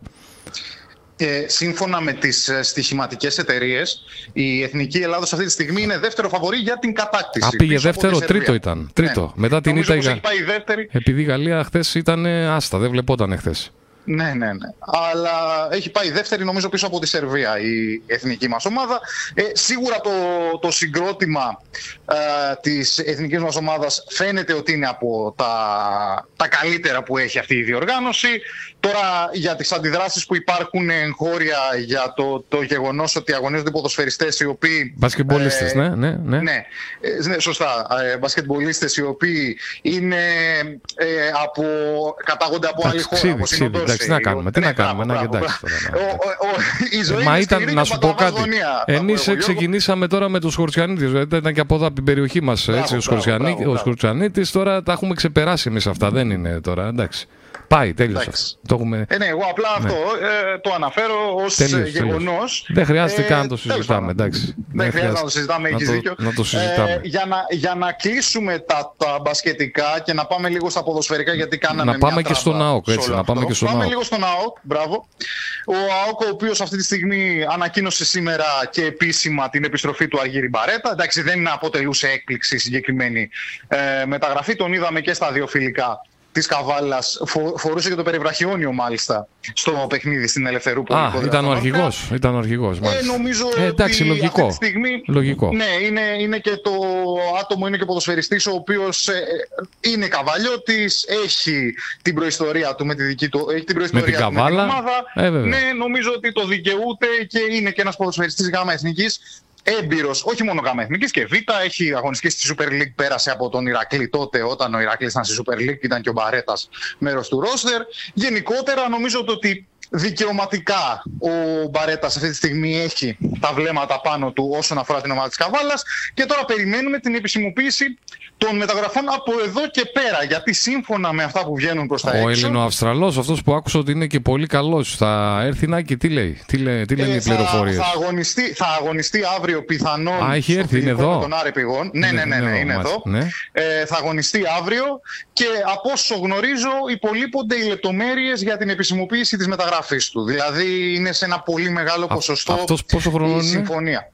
Νομίζω πως είναι και αυτός κοντά στην ηλικία του Μπαρέτα. Νομίζω ότι είναι 28, 29, είναι λίγο μεγαλύτερος. Κοίταξε, ε, έλεγα πριν Νάκη ότι θέλει μεγαλύτερους ποδοσφαιριστές ε, και με πιο πολλή εμπειρία σε παιχνιδιά θέλει ώστε να σμπρώξουν και τους νεαρούς. Γιατί αν α, ε, χαθεί ας πούμε με τους νεαρούς στην αρχή με το άγχος και, γιατί όλο και οι νεαροί θα έχουν κάποιο άγχος.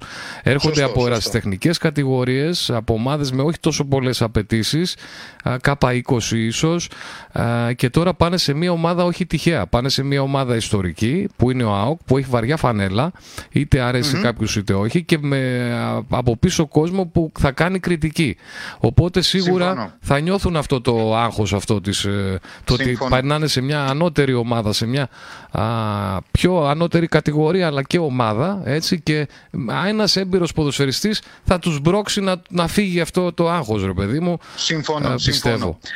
και όχι μόνο, λοιπόν ένας, τον... Ε, όχι μόνο ένας, όχι μόνο ένας. Να πω λοιπόν για τον Ελληνο Αυστραλό ότι ναι μεν γεννήθηκε στην Αυστραλία αλλά έχει ελληνικό διαβατήριο, είναι 26 χρονών ε, μόλις το διασταύρωσα οπότε δεν υπάρχει θέμα και τι θέμα εννοώ ε, στη ΓΑΜΑ Εθνική απαγορεύονται οι ποδοσφαιριστές οι οποίοι είναι αλλοδαποί άνω των 28. Βέβαια, ο ίδιος του έχει ελληνικό διαβατήριο, έχει συμμετάσχει με την Εθνική ε, Ελπίδων σε δύο περιπτώσεις, οπότε θεωρητικά δεν θεωρείται ξένος ποδοσφαιριστής, δηλαδή και άνω των 28 να ήταν δεν θα υπήρχε πρόβλημα. Και ένας ποδοσφαιριστής ο οποίος ίσως το peak της καριέρας του να ήταν η συμμετοχή στη Serie B με την Κατάνια πριν από κάποια χρόνια την Ιταλική Κατάνια. Άντε, ε, Κατάνια. Τι λες; Ναι, ναι, ναι. Γνωστή ναι. η Κατάνια. Στη Β' είναι η ναι, Κατάνια; Ναι. Ήταν τότε το 2015. Α, τώρα πού είναι, στη Γάμα όταν, είναι, πού είναι; Ε, πρέπει να είναι χαμηλότερα, πρέπει να είναι στη Serie C ίσως. Ε, από ε, παλιά στην Α η... ήταν νομίζω. Είχε φτάσει και στην Α αυτή η ομάδα κάποια στιγμή. Είχε φτάσει και στην Α η ομάδα της Κατάνια, η οποία γενικότερα τα τελευταία χρόνια έχει χαθεί από το προσκήνιο. Μάλιστα. Και έπαιξε λοιπόν στην Κατάνια στη Β κατηγορία όταν ήταν. Πώς το λένε αυτό, να, να πώς είναι το όνομα; Είναι, είναι Πολ Κατσέτης. Ε, το όνομα το. Ναι, το οποίο είναι Απόστολος. Να το δώσουμε και το ελληνικό. Απόστολος Κατσέτης. Επειδή μάλιστα. γεννήθηκε και μεγάλωσε στην Αυστραλία. Μάλιστα. Ε, το Πολ είναι αυτό το οποίο υπερίσχυσε στην. Ε, Οπότε στην αύριο θα αγωνιστεί ο Πολ Κατσέτης.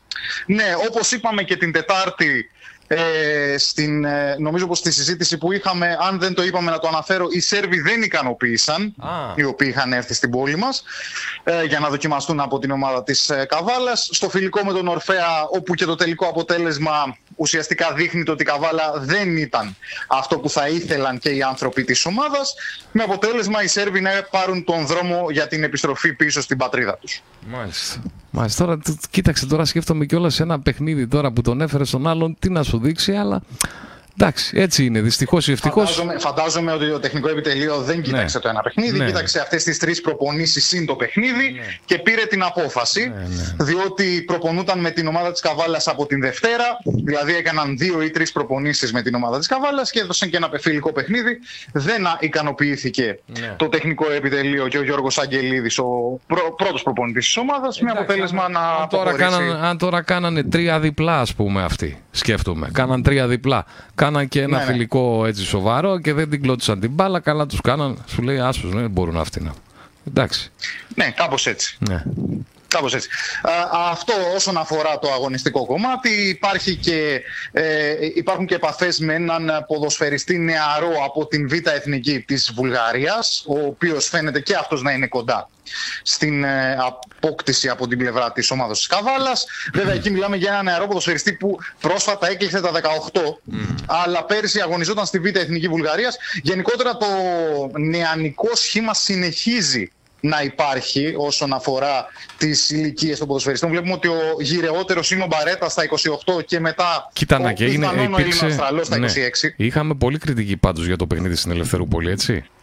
Ναι, ναι, ναι, ναι. Έπεσε κριτική. Δηλαδή ο κόσμος δεν ικανοποιήθηκε. Δηλαδή ενώ και κόσμος που ξέρει τι συμβαίνει. Έτσι. Δηλαδή δεν, θα, πάει, δεν θα είναι κόσμος που θα σου κάνει αυστηρή κριτική, σου ξέρει τι συμβαίνει, ξέρει ποια είναι η κατάσταση στην ομάδα, ξέρει να, ότι. Να πούμε, ναι. να πούμε δύο-τρει αλήθειες ναι, ναι, ε, ναι, για, να, για να πορευτούμε αναλόγως στη συζήτησή μας. Ναι, πριν, σήμερα. Πριν, πριν, συνεχί, πριν πας εσύ, να σου, να σου πω ότι.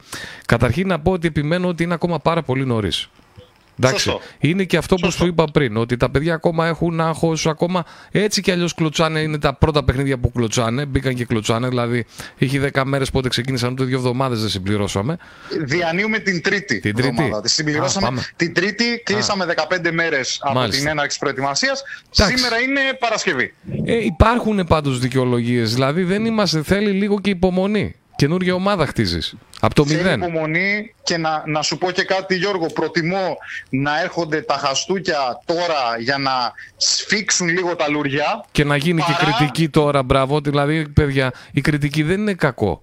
Αν είναι καλοπροαίρετη η κριτική, δηλαδή τώρα εγώ άκουσα κριτική από ανθρώπου που ξέρουν τα πράγματα στην ομάδα, ξέρουν ότι είμαστε δύσκολα, ότι από, από τοπικά θα πάμε με παιδιά από γύρω-γύρω, εντάξει, αλλά πάλι δεν έμειναν ικανοποιημένοι. Γιατί εντάξει και ο Ορφαία δεν είναι τώρα η υπερομάδα, στην ΑΕ αγωνίζεται. Σίγουρα, σίγουρα. Και αν θες και τη γνώμη μου, δεν είναι και το φαβορή να πάρει πρωτάθλημα. Το φαβορή για να πάρει πρωτάθλημα είναι. Ο Άρης η... ο, ναι, ο αυριανός αντίπαλο. Αύριο. αύριο θα δούμε λοιπόν. Αύριο θα είναι ακόμα πιο δύσκολο δηλαδή το. Ε, μιλάμε για μια ομάδα η οποία.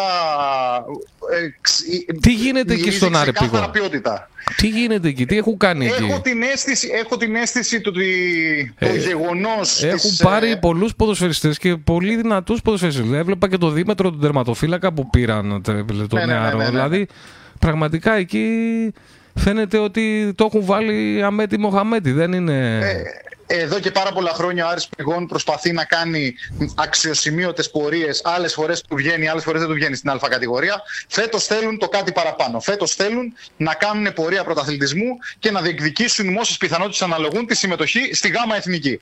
Είναι, είναι εύκολο, είναι δύσκολο. Εγώ πιστεύω πως μπορεί να γίνει. Από εκεί και πέρα όμως το αν θα το πετύχουν ή όχι ε, θα κρυθούν όλα μέσα στο γήπεδο. Μέσα στο γήπεδο. Δυνατό λοιπόν φιλικό αύριο με τον Άουξο Άρης πίσω στις πηγές στο παιχνίδι. Στις 6 ξεκινάει να και. Στις 6, στις 6 το απόγευμα. Ε, Όπως είπαμε, πιθανόν θα δούμε και τον ε, Έλληνο Αστραλό να αγωνίζεται αύριο. σω να δούμε και τον Βούλγαρο. Μάμπρα, αυτό θα σε ρωτούσα. σω και ο Βούλγαρος. Την, ε, Μέχρι στιγμής έχουμε 12 κλεισμένους. Έχουμε 12 που έχουμε στο ρόστερ. Σωστά. Έτσι. Σωστά, Μαζί με τον Αργύρι τον Παρέτα είμαστε στους 12. Ο στόχος, από όσο γνωρίζουμε, ναι. είναι να ανακοινωθούν 24 ε, ποδοσφαιριστές Θα έχουμε δηλαδή σύνολο ρόστερ 24 άτομα. Ναι, εκεί, εκεί υπολογίζεται. Ε, ουσιαστικά, ακόμη και τώρα υπάρχουν ποδοσφαιριστές οι οποίοι προπονούνται και δεν έχουν ανακοινωθεί και είναι ποδοσφαιριστές από την περσινή ΚΑΠΑ20 οι οποίοι δοκιμάζονται ή ποδοσφαιριστές οι οποίοι επέπεσαν στην αντίληψη. Και εδώ έρχομαι να προσθέσω το εξής. Το μεγάλο ίσως. Sorry να σε διακόψω λίγο, Νάκη, να πω στους φίλους, επειδή συμβαίνει καμιά φορά. Αν παιδιά πέφτει το streaming, να ξαναπώ ότι δεν είναι δικό μας θέμα. Είναι θέμα του ίντερνετ στη χώρα μας. Είναι χάλια το ίντερνετ στη χώρα μας. Γι' αυτό γίνεται αυτό.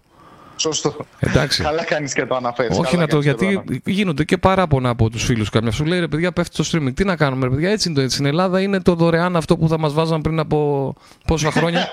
σωστά, σωστά, σωστά. Ναι. Την είχαμε δει. Εντάξει, δεν φταίμε εμείς. Τι να κάνουμε. Έτσι είναι το ίντερνετ στην χώρα μας. Λοιπόν, είναι το χειρότερο ίντερνετ, έχουμε το πιο ακριβό ίντερνετ και το χειρότερο ίντερνετ. Ε, έτσι για να, για να εκτιμάμε κάποια πράγματα. Ναι. Λοιπόν, ε, να κλείσω για να μιλήσουμε για το θέμα της Καβάλας που δεν ικανοποίησε σε καμία περίπτωση ναι. την περασμένη Τρίτη. Ε, να πω το εξής. Η Καβάλα εκτός του ότι βρίσκεται στην τρίτη εβδομάδα της ε, προετοιμασίας της είχε και το εξής δισαβαντάζ, θα πω εγώ. Το γεγονός το ότι. Νάκη, να σε διακόψω να πω ότι έχουν ναι, ναι. μειώσει οι Κροάτες. Το παιχνίδι δηλαδή το πήραμε χαλαρά ναι, και ναι, ναι, ναι, είμαστε στο 62-65 τώρα. Έτσι έπεσε η εθνική στο τρίτο δεκάλεπτο πάρα πολύ. Το πήρε, νόμιζε ότι τέλειωσε το παιχνίδι, αλλά οι Κροάτες δεν είναι αμεληταία ποσότητα. Είναι δυνατή ομάδα. Έτσι, έχουν και ένα ε, ψηλό εκεί μέσα. Βλέπω νταμάρι είναι εκεί, δεν περνάει τίποτα από το ψηλό. Εντάξει, υπάρχει ένα χεζόνια που από μόνος του γνωρίζουμε τι εστί χεζόνια και στην Ελλάδα αλλά και γενικότερα στο την ευρωπαϊκό έριξε τώρα την τάπα ο Γιάννης, ωραίος.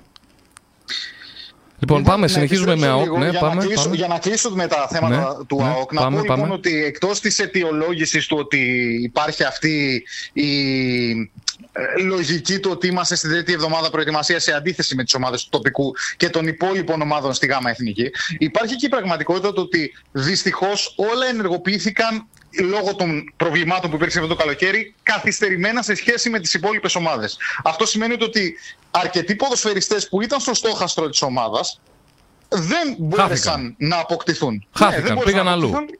Μπράβο. Αυτό αυτομάτως δημιούργησε εξτρά προβλήματα με το γεγονός ότι η Καβάλα έπρεπε ήδη σε ένα περιορισμένο. Δηλαδή, ε, άλλα περιμέναμε και άλλα ε, βλέπουμε μπροστά μας. Δηλαδή, γιατί περιμέναμε ότι θα βρίσκαμε εύκολα, δύσκολα θα βρίσκαμε ποδοσφαιριστές, αλλά από ό,τι φαίνεται δεν συμβαίνει αυτό.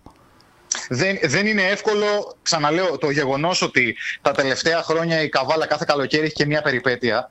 Αυτό προφανώς γίνεται και Ναι. συζήτηση στον ποδοσφαιρικό κόσμο. Ναι, ναι. Ταυτόχρονα δηλαδή αυτό από Ε, και μπορεί να συζήτηση να αποθαρρύνει μην κάποιους γίνεται ένας ποδοσφαιριστές. ποδοσφαιριστής, το μαθαίνει. Δεν μπορεί ο ποδοσφαιριστής, ασχολείται, βλέπει τι γίνεται.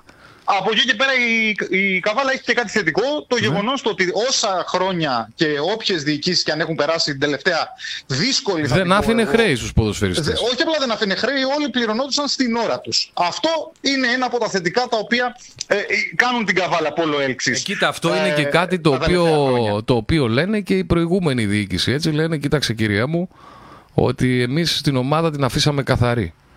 Εμείς στην Αυτό ομάδα είναι μια την... πραγματικότητα. Εμείς στην ομάδα την ανεβάσαμε δύο-τρεις χρονιές και την αφήσαμε και καθαρή. Αυτά είναι τα λεγόμενα. Αυτό είναι, μια, αυτό είναι μια πραγματικότητα. Εκεί ξαναλέω ότι την έχουμε ξανακάνει αυτή την κουβέντα, δεν υπάρχει λόγος. Είναι Ναι, το εντάξει. γεγονός ότι. τι- Όχι, η έτσι ομάδα- είναι, έτσι είναι. Δηλαδή έτσι είναι, Νάκη, έτσι είναι. Είναι Ναι, σημαντικό απλά- αυτό για μια ομάδα να μην έχει ε, υπόλοιπα με ποδοσφαιριστές και να είναι Φυσικά, τυπική. όχι μόνο, με όλους. Με όλους, Έτσι, όχι και μόνο είναι με και κάτι που ποδοσφαιριστές. λέγαμε και με τον κύριο Χατζη Αποστολίδη. Δεν είναι δυνατόν τώρα η ομάδα της πόλης να έχει χρέη σε μαγαζιά α, εστιατόρια, σε ρουχάδικα, ξέρω εγώ, σε τέτοια. Δεν είναι δυνατόν. Αυτά πρέπει να Σωστό. είναι, να είναι εντάξει. Δεν μπορεί να είναι μπαταχτσής η ομάδα της πόλης. Συμφωνούμε. Εγώ απλά θα πω εδώ και θα τελειώσω την όλη αναφορά στο ότι η ομάδα της Καβάλας έχει και το εξής ξαναλέω αβαντάζ το ότι φαίνεται ότι είναι φερέγγια σε όποιον ποδοσφαιριστή έρχεται Έτσι, σε προπονητή τα έτσι, τελευταία χρόνια. έτσι. Μέσα σε όλο αυτό να πω ότι προφανώς και όλοι αναγνωρίζουμε και δεν πιστεύω ότι δεν αναγνωρίζει κανείς την επιτυχημένη προσπάθεια των διοικούντων πριν προεποχής Χαλιτάτζη όσο ήταν στο τιμόνι της ομάδος. Καμία προσπάθεια Αλλά δεν είναι. δυστυχώς- Όλες οι προσπάθειες ε, είναι τις τιμούμενα και δεν υπάρχει θέμα. Εντάξει τώρα. Μπρα- τι να λέμε. απλά Εντάξει. δυστυχώς ο τρόπος που τελείωσε αυτή η προσπάθεια Εντάξει, ναι. Ναι. ήταν. Ε, ε, χύθηκε η καρδάρα με το γάλα. Ναι, ναι. Αυτό. Δηλαδή μαζευόταν ένα συγκεκριμένο βαρέλι με γάλα για τόσα χρόνια και ο τρόπος ο οποίος όλα τελείωσαν ήταν με την καβάλα. Αν δεν εμφανιζόταν ο κύριος Χαντιτάτζη πέρσι. σω έπρεπε από πιο μπροστά. Η ομάδα στη γάμα εθνική. Τώρα το τι θα μπορούσε να γίνει κατόπιν εορτέ, πάντων έγινε ό,τι έγινε. Όχι, Είμαστε... η ομάδα είχε πάρει το δρόμο της επιστροφής για τη γάμα εθνική πέρσι. Έτσι, έτσι. Και κατάφερε να μπει με το πείσμα ενός ξένου ανθρώπου. Μα ναι, γι αυτό, εγώ γι' αυτό το είπα. Ότι και η προσπάθεια του Χαντιτάτζη πέρσι και αυτή την τιμούμε. Τι να κάνουμε. Ο άνθρωπος ήρθε, προσπάθησε. Εντάξει, δεν του άρεσε τι έκανε, έφυγε. Τι να κάνουμε. Εντάξει, πάμε για άλλα τώρα. Οπότε, πάμε τώρα στο σήμερα. Στο σήμερα ναι. λοιπόν το ρόστερ αυτή τη στιγμή παραμένει εκεί γύρω στο 60 με 65% όσον αφορά την πληρότητά του. Και περιμένουμε να δούμε μέσα στο επόμενο διάστημα την ολοκλήρωση αυτού του ρόστερ. Βλέπουμε ότι ε, η, το τεχνικό επιτελείο, η πλευρά, η τεχνική της Καβάλας προσπαθούν να κάνουν σωστές επιλογές για να ενισχύσουν εκεί που πονάει κατά τη δική τους γνώμη η ομάδα. Δεν θα γίνουν βιαστικές κινήσεις. Αυτό βέβαια έχει να κάνει και με το γεγονός ότι η μεταγραφική περίοδος λήγει 30 Οκτωβρίου και, ταυτόχρονα, ναι, ναι. και ταυτόχρονα το πρωτάθλημα δεν ξεκινάει αύριο. 30 Οκτωβρίου ή 30 Σεπτεμβρίου. 30 Οκτωβρίου λύγει η μεταγραφική περίοδος των ερασιτεχνών. Α, μέχρι Οκτώβριο δηλαδή. Μέχρι και τον Οκτώβριο. Μπορεί, να, να πάρει ερασιτέχνες ποδοσφαιριστές μέχρι Οκτώβριο έτσι, δηλαδή. Έτσι, ναι, ναι, ναι. ναι. Όχι επαγγελματίες, ερασιτέχνες. Ερασιτέχνες. Μπορεί να πάρει επαγγελματία και να τον κάνει ερασιτέχνη, αλλά να θυμίσουμε εδώ ότι υπάρχει ένας συγκεκριμένος κανονισμός για αυτούς τους ποδοσφαιριστές. Δεν πρέπει να έχουν παίξει επαγγελματικό παιχνίδι mm. τι τελευταίες 30 ημέρες. Δηλαδή. Ε, Εντάξει, έτσι κι αλλιώς Super League 2 θα ξεκινήσει μετά. Το, από τη Super League 2 θα πάρει. Θα πάρεις, δεν θα ναι, πάρεις ναι, από τη ναι. Super League 1. Απλά το αναφέρω. Απλά το αναφέρω. Οπότε μας λες ότι ας κάνουμε υπομονή. Οι άνθρωποι δεν θα πάρουν όποιο ποδοσφαιριστή να είναι. Δεν... Εγώ δεν θα πω μόνο να γίνει υπομονή. Ναι. Προφανώς δεν μπορούν να γίνουν ακραία οικονομικές μεταγραφές και, και ανοίγματα μεγάλα. Αυτό είναι δεδομένο. Εγώ θα πω όμως ότι ο κόσμος της Καβάλας και το έλεγα τότε και τον Ιούλιο με την αποχώρηση του Αλεξάνδρου Χατιτάτζη να στηρίξει με την αγορά μιας κάρτας διαρκείας. Τι γίνεται με αυτά, πράγμα, τι γίνεται; Ε, η, η, η, κίνηση είναι... Περνάει κόσμος εκεί από τον ΕΟΤ, περνάει; Ε, μονάχα για ερωτήσεις περισσότερο. Α. Ε, Έχετε το... βάλει εκεί κάνα του ΑΟ, κάνα έτσι όπως πέρσι που είχε το. Είναι... Τι είχε, μια σημαία. Αυτό. Μια σημαία του ΑΟ εκεί πρέπει να μπει. Είναι στο δρόμο και έρχεται. Να φαίνεται εκεί ότι είναι του ΑΟ και εκεί, ρε παιδί. Είναι στο δρόμο και Δεν είναι στο γραφείο αυτή η σημαία. Όχι, όχι. Δεν έχουμε τέτοια σημαία. Ε, Δυστυχώς καταστράφηκε, αλλά καταστράφηκε από ατύχημα καιρικό. Πάντως θα είχαμε, θα μπορούσαμε να. Τουλάχιστον μια σημαία θα μπορούσαμε να είχαμε. Θα υπάρξει, σου λέω, ναι. είναι στο δρόμο. Τώρα δεν μπορώ να πω παραπάνω. Όχι, λέω σαν περιουσιακό στοιχείο της ομάδας, ρε παιδί μου. Το λέω. ναι, όχι. Εντάξει. Θα υπήρχε, απλά καταστράφηκε εν μέσω της σεζόν. Το φτιάχνεις στο πανί, βγαίνει από εκεί άμα θες για να το φυλάξεις έτσι το χειμώνα ή από άλλες ναι, ναι, ναι, ναι, ναι, ναι, Μετά το ξαναπερνάς. Το ξαναβάζεις, δεν είναι τίποτα αυτό. Σημαία. Όπως και, να έχει, ναι. όπως και να έχει, για να μην αναλογούμε ναι. με τη σημαία, θα, πω ότι, θα πω ότι ε, αυτή τη στιγμή γίνεται μία προσπάθεια και η, προσέγγιση του κόσμου είναι αρκετά χλιαρή, είναι αρκετά... Ε, δεν, είναι, δεν είναι αυτό που θα περίμενα εγώ, η αλήθεια είναι. Εντάξει, αν δεν ξεκινήσει και, και, το πρωτάθλημα, πρέπει να ξεκινήσει σιγά σιγά και το πρωτάθλημα Σίγουρα, για να σταθεί ο κόσμος. Από εκεί και πέρα ε, μου έχει κάνει εντύπωση το ότι ήδη υπάρχει ένας μικρός αριθμός μεν, αλλά υπάρχει ε, φιλάθλων που αγόρασαν όχι απλά κάρτα διαρκείας, αλλά το VIP Pass. Μπράβο. Το οποίο είναι αξίας 500 ευρώ και δίνει θέση στον εκάστοτε φίλαθλο που θα τα αγοράσει. Μην δεν χωράνε ε, εκεί πάνω. Στα θεωρία. Μην δεν χωράνε εκεί πάνω, Νάκη, στο τέλος. Εντάξει, δεν νομίζω ότι θα είναι τόσο πολύ, αλλά ε, για τα δεδομένα της, ε, του που βρισκόμαστε, δηλαδή το τι είναι αρχές Σεπτεμβρίου, με την ομάδα να έχει ξεκινήσει τρεις εβδομάδες προπονήσεις και φιλικά παιχνίδια, ε, και το, το πρωτάθλημα απέχει μία εβδομάδα, ο αριθμός είναι ικανοποιητικός. Εσύ θα έπρεπε να πεις ας πάρουν, ας πάρουν και ας μην χωράν. Έπρεπε να πεις. Καλά, εννοείται αυτό. εννοείται αυτό, αλλά εγώ απλά θα το αναφέρω. Γίνεται να πάρουν 100-500 άρια. Ναι, και θα πω και κάτι το οποίο ίσως και να μην έπρεπε ναι. να το πω, ναι. αλλά θα το αναφέρω. Ε, κάποιο ή κάποια άτομα από ναι. αυτά που έχουν ήδη ναι. ε, αγοράσει ναι. το VIP Pass τους δεν μένουν καν στην Καβάλα. Μάλιστα. Είναι φίλαθλοι της ομάδος εκτός Καβάλας. Μπράβο. Που σημαίνει ότι θα παρακολουθήσουν δύο παιχνίδια. Τρία. Να σου πω, Το ε, πολύ. για, τα, για να δούμε τα παιχνίδια υπάρχει κάποια σκέψη τέτοια; Ε, τώρα εδώ πάμε Είναι πολύ νωρίς. μακριά τη Όχι. συζήτηση. Ε, Ναι, δεν νομίζω ότι έχουν, γι- Ωραία, εντάξει. έχουμε προχωρήσει τόσο πολύ, ας πούμε. Εντάξει, εντάξει. Ω- ωραία, λοιπόν, υπομονή. Μας είπες ότι οι άνθρωποι θα κάνουν κινήσεις εκεί που πρέπει, εκεί που πονάει η ομάδα και θα είναι σοβαρές ναι, ναι, ναι. περιπτώσεις. περιπτώσει. Έτσι κι αλλιώς ξέρουν Όπως αυτοί που είναι είναι. και ναι. αυτή του Ελληνοαυστραλού μέχρι στιγμής. Έτσι. Έτσι, έτσι. Μα και είναι έμπειροι όσοι ασχολούνται με την ομάδα, έχουν την εμπειρία να πάρουν τους ποδοσφαιριστές που πρέπει, να κάνουν τις επιλογές που πρέπει. Έχουμε ένα μήνα μπροστά, ίσως και παραπάνω, να δούμε αν θα πάρει Ίσως ανα- και παραπάνω. ναι, αν ίσως και πάρει παραπάνω αναβολή. ναι. Οπότε ας κάνουμε λίγο υπομονή. Αύριο Έτσι είναι το ακριβώς. τρίτο φιλικό πάντως, έτσι. Τρίτο σερί Αύριο είναι φιλικό. το τρίτο φιλικό Μέσα σε μία και- εβδομάδα. Και Ναι. επειδή υπήρξε και ένα μπέρδεμα, να πούμε το ότι ενώ αρχικά είχε ανακοινωθεί ότι αύριο ήταν το παιχνίδι με το Βυζάντιο και όχι με τις πηγές. Ναι, ναι, ναι, είχε ανακοινωθεί. Προφανώς κάποια πράγματα αλλάξανε καθώς το πρωτάθλημα της Α κατηγορίας ΕΠΣ Καβάλας ξεκινά το επόμενο Σαββατοκύριακο. Ε, τώρα πλέον τα- Οπότε- μόνο με ομάδες ε, γάμα εθνικής θα μπορεί να δίνει φιλικά. Ναι, μόνο με ομάδες που είναι από εθνικές κατηγορίες. Ε, ναι. Όχι υποχρεωτικά από την ε, Super League 2 ή από την Όχι. Γάμα Εθνική, αλλά και από τη Super League 2. Ναι. Γιατί θα παίζουν οι άλλες τη ΕΠ. Πότε να βρουν χρόνο να κάνουν. Ε, εντάξει, μπορεί στην έτσι αρχή να ακριβώς. κάνουν. Μπορείς να αρχή κανένα φιλικό μεσοβδόμαδο να κάνουν έτσι ακόμα. Νωρίς είναι. Έχουν ναι, όρεξη. Ναι, ναι, ναι, Τώρα έχουν όρεξη οι ποδοσφαιριστές ναι. όλοι. Ε, είναι Ξέρεις, αυτό, στην, είναι στην αρχή μπαίνεις με όρεξη. Έχεις όρεξη στην αρχή. Πολύ.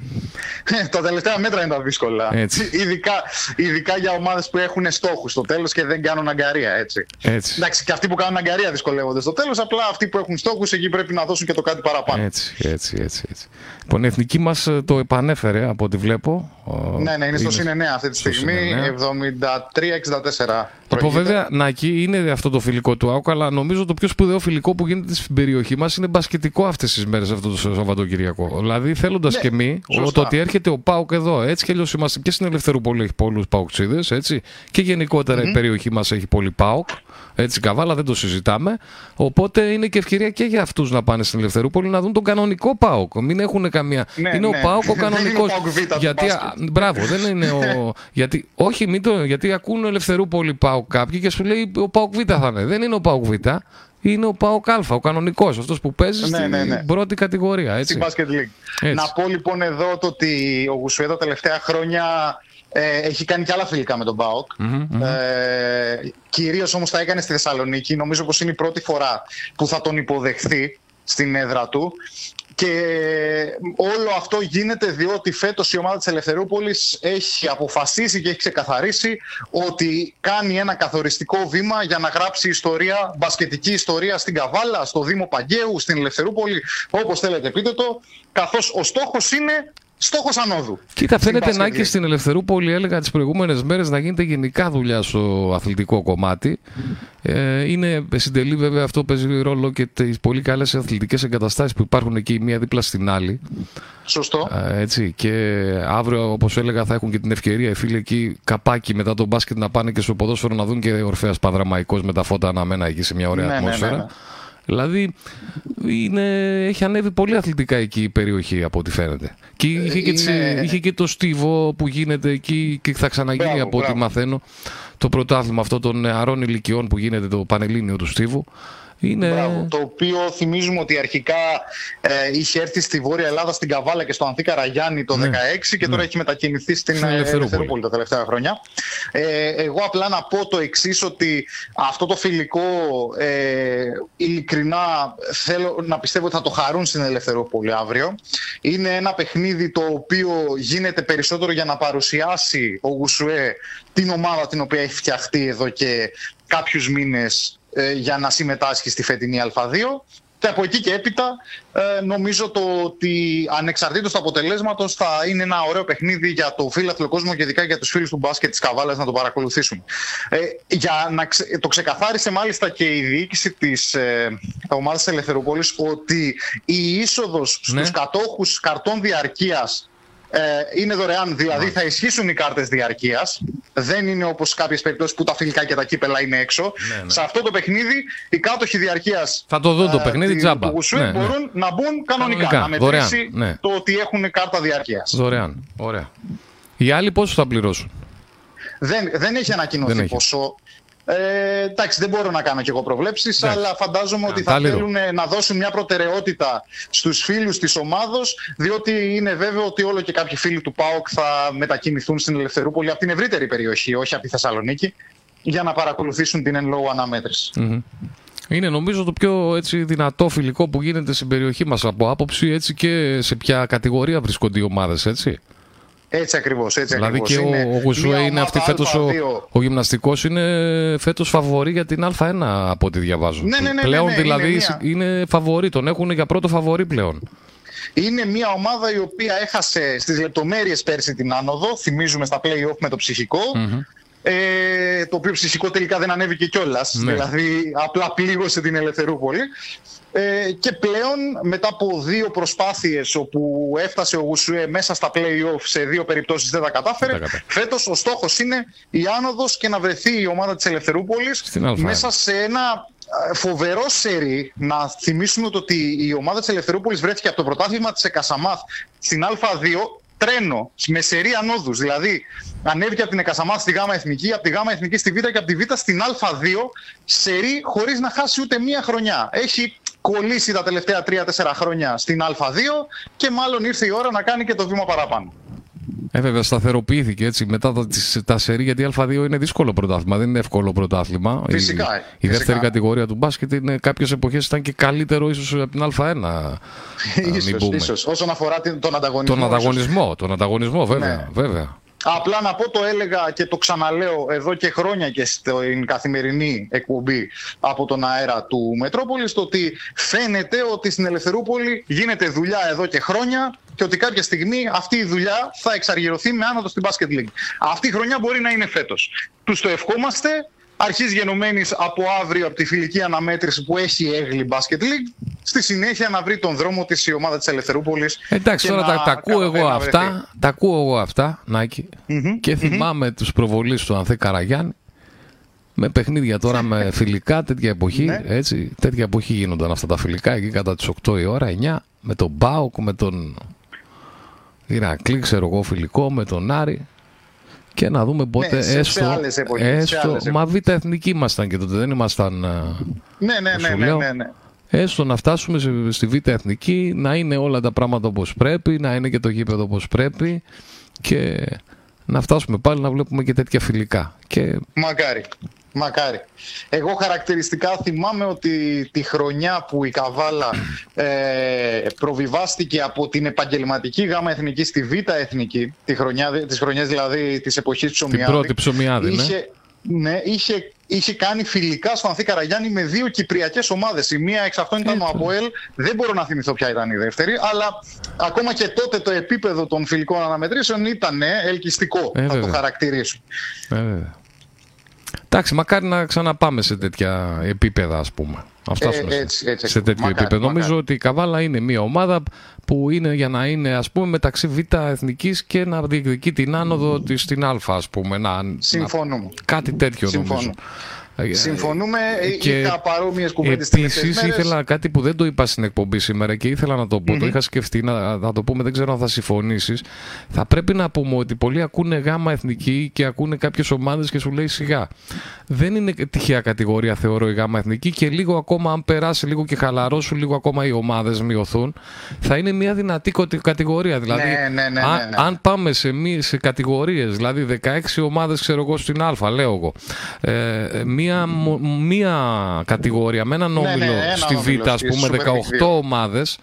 Μιλάμε η γάμα εθνική μετά. Θα περισσέψουν πάρα πολλές δυνατές ομάδες πόλεων πλέον που Μπράβο, θα αγωνίζονται μπράβο. σε μια γάμα εθνική δύο ομίλων λογικά. Λογικά λέω. Λογικά. Ε, λογικά θα πάμε στους τέσσερις ομίλους στην ε, ε, ΓΑΜΑ Εθνική, Ναι, εγώ- διότι εγώ λέω ότι- οικονομικά δεν το σηκώνουν. Οικονομικά δεν το σηκώνουν οι Ε, ομάδες. ίσως λέω ότι θα μπορούσαν να το σκεφτούν και αυτό για να γίνει πιο δυνατή και πιο ελκυστική μια γάμα εθνική. Κατάλαβες, εγώ σε αυτό το... Με αυτή τη, με αυτό Ναι, τη λογική α- το λέω. Απλά να ξεκαθαρίσουμε Δηλαδή, το αν ότι μείνουν 18 εμείς το βλέπουμε- ομάδες στην Β' Εθνική, μένουν πολλές ομάδες πόλεων που, που θα μπορούσαν να κάνουν Σίγουρα. μια καλή γάμα εθνική Απλά, που απλά να είναι εγώ ελκυστική. πω- Απλά εγώ να πω ότι με τα δεδομένα τα οικονομικά που υπάρχουν, ε, μην κοιτάμε μόνο τη Βόρεια Ελλάδα. Ε, δεν μιλάω για Είναι επαγγελματική, αδύνατον- μιλάω για μια καλή γάμα εθνική. Εντάξει, όσο έχει, δεν Ναι. μιλάω. Είμαι επαγγελματική, Ε, ας ε, πούμε. Να σκεφτούμε δηλαδή μια γάμα εθνική σαν τη Football League πριν από Μπράβο, δύο χρόνια. μπράβο, Αυτό λες. έτσι, έτσι, Ναι, έτσι, ε, έτσι. εκεί μπορούμε να επιστρέψουμε και τελικά, αν πάμε σε αυτό το μοτίβο και σε αυτό το μοντέλο, θα πρέπει να αποδεχτούμε ότι τελικά το μοντέλο που είχε παρουσιάσει ο Γιατί ο όντως κύριος ήταν Βασιλιάδης ήταν δυνατή. Καλύτερο. Ναι, γιατί όντως ήταν δυνατή εκείνη η Football League, έτσι. Ναι, ναι, ναι, ναι, ναι. Ήταν πολύ ωραία πρωταθλήματα και τα δύο που διεξήχθησαν, γιατί μόλις δύο προλάβαμε να δούμε. Έτσι, η Και τα Super δύο League εθνικά ήταν, το- βάλα τότε μέσα. δεν ήταν τόσο δυνατή η Super League, αλλά ήταν η αρχή της και ήταν ακόμα διαμορφώνονταν. Γι' αυτό και δεν ήταν τόσο δυνατή. Εγώ, ε, Έτυχε να- εκείνη να- τη να- χρονιά, να πω δηλαδή κάτι. δυνατές ομάδες να βρίσκονται στη γάμα εθνική, τη, χρονιά, κατάλαβες. τη χρονιά του COVID όμως, τη δεύτερη χρονιά του Super ναι. League 2, είδαμε ένα φανταστικό φινάλε στη Super League 2. Βέβαια. Πέντε ομάδες βέβαια. διεκδικούσαν βέβαια, πρωτάθλημα. βέβαια, τελευταία βέβαια, αγωνιστική. βέβαια, βέβαια. Ε, Νομίζω φαντάσου ότι τώρα. πρέπει να ξαναφτάσουμε σε αυτή τη λογική. Ναι, φαντάσου τώρα να μπράβο, να φτάσουν να γίνει ένας όμιλος αυτός τώρα η- των Ναι, δύο. όπως ήταν. Ε. Ναι. Ήταν ουσιαστικά 22 αγωνιστικές είναι τα play-off. Αυτό ήταν η Super League 2 Μπράβο. εκείνη τη χρονιά. Μπράβο. Και ήταν ένα εξαιρετικό πρωτάθλημα. Ξαναλέω, πέντε ομάδες μπορούσαν να πάρουν πρωτάθλημα την τελευταία αγωνιστική. Αυτό για να γίνει στην Ελλάδα έτσι, είναι κάτι αξιοσημείωτο. Θυμα- Θυμίζουμε πρωταθλήτρια τότε ήταν η ομάδα του Ιωνικού και στη δεύτερη θέση Ξάνθη που τε- δεν τα κατάφερε τελικά στα μπαράζ εκείνη τη χρονιά. Ε, νομίζω κόντρα στον Πανετολικό. Ε, ήταν και κόντρα η, στην- η χρονιά ορόσημο ίσως εκείνη για την Ξάνθη. Ναι, ναι. Και η οποία Ξάνθη νομίζω ότι τα νέα τα διαβάζετε καθημερινά. Να πούμε αυτό και να κλείσουμε, να μην κουράσουμε και παραπάνω τον κόσμο. Ότι σήμερα, μέ- μέχρι και σήμερα, ήταν, μέχρι και χθες μάλλον ήταν οι προπονήσεις των ποδοσφαιριστών οι οποίοι σταμάτησαν να προπονούνται Ποιος είναι από αυτός ο εχθές. πολίστα, δεν ξέρω αν το βλέπεις. Τον είδες στον πολίστα. Ορίστε. Στο μπάσκετ. Ε, Τέλος πάντων, ένας φίλαθλος πολίστα ήταν εκεί στο. ε, Έλληνας, Έλληνας βέβαια έτσι. 73-81 μάλιστα. εθνική μπροστά. Όχι, όχι, νομίζω ότι η Εθνική έχει, Ναι, βάλει, εντάξει. έχει μπει ξανά σε τροχιά Ναι, ναι. νίκης. Ε, εκεί λοιπόν σταμάτησαν οι προπονήσεις πλέον στην Ξάνθη και ταυτόχρονα σήμερα έγινε γνωστό ότι κόπηκε το ρεύμα στο προπονητικό κέντρο. Ω, Της Ξάνθης, πράγμα που δείχνει ότι ίσως η κατάσταση να είναι μη αναστρέψιμη. Σύμφωνα με φήμε, δεν μπορώ να τις επιβεβαιώσω. Προπονητικό υπάρχουν είναι αυτό που επαφές. έφτιαξε ο Πανόπουλος, Στα πηγάδια, έτσι; στα πηγάδια, στα πηγάδια. Μπράβο, ναι, ναι, ναι, ναι. εκεί, εκεί. Υπάρχουν λοιπόν φήμε ότι τις τελευταίες ώρες έχει υπάρξει συνάντηση των ε, προέδρων του Άρια Βάτου και του Αυτό, Ορφέα Ξάνθης. ναι, και αυτό το είπαμε νωρίτερα, ότι υπάρχει το ενδεχόμενο να πάρουν το αφημί αυτών τώρα, έτσι. Αυτό. Πάμε, ίσως να πάμε σε κάτι τέτοιο. Ίσως ο Άρης Σαββάτου παραχωρήσει το δικαίωμα συμμετοχής του στη, γα- στη ΓΑΜΑ Εθνική Στην Ξάνθη. στο ΝΑΟ Ξάνθη Μάλιστα. και να αγωνιστεί ο Άρης Σαββάτου ως Ξάνθη πλέον στη Μάλιστα. ΓΑΜΑ Εθνική και μάλλον θα επιστρέψει και στο Εθνικό. Έτσι. Θα επιστρέψει στην παλιά της έδρα η ομάδα της Μπράβο. Ξάνθης και θα Ε, άμα αφήσει. δεν έχει ούτε ρεύμα εκεί, σου λέει αντί να πληρώνουμε και το ρεύμα. Εκεί πέρα. Είναι και αυτό. Είναι και αυτό. Είναι και αυτό. ε, ναι, δεν είναι Οπότε, τώρα να, να δυσίωνο συντηρείς το μέλλον. ε, να και δύο Δυσίωνο το εγκαταστάσεις. μέλλον για την ε, ομάδα Δεν ξέρω της και Ξάνθης. πώς είναι οι εγκαταστάσεις εκεί στην Ξάνθη, αλλά είναι μεγάλες και έχ- χρειάζονται πολλά λεφτά για να συντηρηθούν. ε, Σίγουρα. Σίγουρα. Δυσίωνο το μέλλον λοιπόν για την, ε, ας είμαστε ειλικρινείς, για το μεγαλύτερο ποδοσφαιρικό σύλλογο της περιοχής την τελευταία 20 ετία. Αυτό δεν νομίζω ότι το αμφισβητεί κανένας. Ναι, Έτσι, ναι, βέβαια. η αν θα συνεχόμενη εθνική, βέβαια. παρουσία, Βέβαια, βέβαια, με η καλές συνεχόμενη παρουσία παρουσίες. στη μεγάλη κατηγορία, Με με, καλές παρουσίες, φοβερές πάντα. εγκαταστάσεις, με παρουσία στις ευρωπαϊκές διοργανώσεις σε Έτσι. δύο περιπτώσεις, Έτσι, έτσι. σε τελικό κυπέλου Ελλάδος. Ε, νομίζω ότι ναι, αόκ είμαστε, αλλά αναγνωρίζουμε όταν μια ομάδα Ε, βέβαια, βρίσκεται εντάξει. σε άλλο επίπεδο. Ε, έτσι. τα τελευταία χρόνια εδώ σε- έχει κυριαρχήσει η Ξάνθη. και τι, Κακά τα ψέματα. Ναι, ναι. Το ξέρουμε όλοι αυτό, δεν είναι. Και μάλιστα το ότι έχει κυριαρχήσει έχει και συντελέσει το να μην μπορέσουμε κι εμείς να. ίσως, να, ίσως λέω, να ναι, κάνουμε ναι, ναι, κάτι ναι. παραπάνω.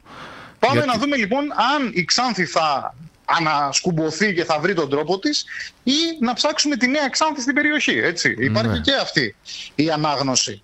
Εδώ θα είμαστε να δούμε Βέβαια. ε, τι μέλη γενέστε από εδώ και πέρα. Οπότε πολλά φιλικά και έχει και ένα και την Κυριακή, έτσι να πούμε και την Κυριακή το Βύρονα Καβάλα και δόξα δράμα. Άλλο ένα σημαντικό Δράμας. φιλικό. Γενικά πάρα πολλά παιχνίδια. Δηλαδή ο φιλάθλος κόσμος της περιοχής έχει το Σαββατοκύριακο να διαλέξει και γιατί όχι σε πολλά από αυτά να πάει. Γιατί είναι όλα ωραία παιχνίδια, σημαντικά. Ομάδες γάμα εθνικής, ομάδες που θα τις δούμε φέτος αντίπαλες και του Βύρονα και της Καβάλας, αλλά και εδώ μεταξύ των ομάδων της ΕΠΣ πάρα πολλά φιλικά σε χωριά Πολύ της σωστά. περιοχής θα διεξαχθούν το Σαββατοκύριακο έτσι να βρεθεί ο κόσμος να δει φιλικά. Έτσι ακριβώς. Και ελπίζω να είναι και φιλικά φιλικά, έτσι, να είναι σε ναι, κόσμια ναι, ναι, όλα. να μην έτσι. έχουμε, να μην, να μην ε, έχουμε ιστορίες. Έτσι. Ε, και όλα αυτά, ξαναλέω, μια εβδομάδα πριν έχουμε την επίσημη σέντρα στο τοπικό μας πρωτάθλημα. Έτσι, όπου υπενθυμίζω ότι, θα τα πούμε και μέσα στη εβδομάδα βέβαια, δεν συμμετάσχουν στην πρεμιέρα του πρωταθλήματος Νέστος Χρυσούπολης και Μέγας Άλλος Αλέξανδρος Ορφανίου, εάν δεν ξεκαθαρίσει το Ε, τι γίνεται είπανε την στη ΓΑΜΑ Παρασκευή Εθνική. θα λυνόταν. Ναι, ξαναπάμε εκεί, δεν θα βγάλουμε άκρη. Είπε, είπαν την Παρασκευή θα λυνόταν, δηλαδή είπαν από την Τετάρτη ότι θα λυνόταν. Πήγε η Παρασκευή, τα έλεγε του αγροτικού αστέρα που έλεγες. Αυτά έλεγε. Ναι, ναι, ναι, ναι, ναι. Την Ναι, ναι, Τετάρτη ναι. ήταν, του λέει ο άλλος, αφού είχα βγει στο Μετρόπολης Νάκη, εκεί τότε, εκείνη τη μέρα Τετάρτη ήταν, πότε ήταν. Εκείνη, Ναι, ναι, ναι, νομίζω εκείνη, Τετάρτη. εκείνη τη μέρα είχαν βγει στο Μετρόπολης από νωρίς και λέγανε ότι ο αγροτικός αστέρας τελείωσε, είναι στη β' κατηγορία. Και έχουν ετοιμάσει στο τρίτο ημίχρονο που βγαίνει πριν από το αθλητικό δελτίο το αυτό της 6 ώρα που βγαίνουμε εμείς. Έχουν ετοιμάσει συνέντευξη με τον πρόεδρο, αυτή που λες, που βγήκε ο πρόεδρος και είπε θα γίνουμε σαν την καβάλα και εμείς δεν έχουμε και. Ε, Ενόργανοι, είπες, ενόργανοι για να συγκεκριμένα. πάρουμε αθλητές από εκεί. Μπράβο. Λοιπόν, εκεί λοιπόν είχαν ετοιμάσει να βγουν σε πανηγυρικό κλίμα να τους πει ο άνθρωπος ότι είμαστε στη Β' Εθνική. Ναι, ναι. Και πριν ε, βγουν να μιλήσουν, τους λέει ότι όχι, τον είπαν ότι θα πρέπει και στη FIFA να πάνε και έχουν κάτι και την UEFA, πρέπει και ξέρω εγώ και Παρασκευή. Αυτό το χαρτί στη FIFA έρχεται με τα πόδια πιθανόν. δηλαδή, πιθανόν αυτός που θα το φέρει θα πει ναι, νικήκαμε και θα καταρρεύσει. Κάτι τέτοιο φαντάζομαι πλέον. Το Θωμαίδη ακούω που λέει καμιά φορά και γελάω. Το έχω, το έχω πάει και αυτή η πλάκα που λέει για την παράταση του Μητρώου και λέει τώρα θα πάμε στα πέναλτι. Ε, ναι, κάπως έτσι. Δεν είναι. Ε, αυτό με το χαρτί με τη FIFA ακούγεται από τα μέσα του Ιουλίου. Και έχουμε μπει στο Σεπτέμβριο. Δηλαδή πραγματικά. Σήμερα δεν πάντως νομίζω είχε ότι το συνάντηση, πρόβλημα είναι είχε της FIFA. συνάντηση Μπαλτάκου, προέδρου της ΕΠΟ δηλαδή, με Αυγενάκη, με, θέμα, με παρόντες στη FIFA, με θέμα, το, με θέμα το Μητρό. Μάλιστα. Τώρα δεν θα το χαρακτηρίσω αυτό. Ολιμερείς τα Αλλά- λέγανε, αλλά δεν τα είναι βρίσκανε. αυτό. Υπάρχει μια παροιμία η οποία ξεκινάει με το εδώ ο κόσμος καίγεται, αλλά δεν μπορούμε Ναι, να ναι, πούμε ναι, τη σωστό, συνέχεια. σωστό. Αυτοί, αυτοί τώρα μου φαίνεται καφεδάκια πίνουν και η ουσία δεν βγάζουμε τίποτα. Ε, ναι. αυτό, αυτό. Μα έχει περάσει Νομίζω πόσο... πως α, α, αυτή είναι η εικόνα του Σαββατοκυριακού Έτσι, έτσι, έτσι. όσον αφορά την σημερινή μας επικοινωνία. Δεν ξέρω αν θες να προσθέσεις κάτι στο φινάλε. Όχι, μια χαρά. Νομίζω ότι μπορούμε να ολοκληρώσουμε και να κλείσω κι εγώ Ωραία. σιγά σιγά. Ωραία. Ωραία. Έγινε Γιώργο. Ευχαριστώ πολύ Νάκη. Εδώ θα είμαστε είσαι βέβαια καλά. και στην ερχόμενη εβδομάδα να δούμε τι έγινε σε όλα αυτά τα παιχνίδια. Έγινε. Έγινε, Γιώργο. Να είσαι έγινε, καλά. Έγινε, γεια. Πλάκα, ε. Αυτά λοιπόν ε, από τον ε, Νάκη Κομνήνο ήταν μαζί μας ε, σχεδόν μία ώρα η τηλεφωνική επικοινωνία. Μιλήσαμε, σχολιάσαμε όλη την ε, επικαιρότητα. Είμαστε σχεδόν δύο ώρες συμπληρώσαμε σήμερα στο αθλητικό δελτίο μεγάλης διάρκειας καθώς υπάρχει ε, υλικό, υπάρχει επικαιρότητα, γενικώ σιγά σιγά μπαίνουμε σε κανονικούς ε, ρυθμούς, ξεκίνησε και το Ευρωμπάσκετ, ε, η εθνική μας είναι μπροστά, εσείς μένετε εδώ, βεβαίως εμείς ανανεώνουμε, ανανεώνουμε το ραντεβού μας για την ερχόμενη Δευτέρα, α, λίγο μετά τις 6 στο αθλητικό δελτίο της πόλης. Μένετε εδώ, η αθλητική ενημέρωση βέβαια συνεχίζεται. Καλό Σαββατοκύριακο σε όλες και σε όλους, ό,τι και αν αποφασίσετε να κάνετε. Βεβαίως στα πολλά φιλικά παιχνίδια τα οποία υπάρχουν στην περιοχή μας μπορείτε να διαλέξετε ένα και να πάτε μια βολτίτσα να παρακολουθήσετε είτε ποδόσφαιρο είτε και μπάσκετ βέβαια. Καλή συνέχεια.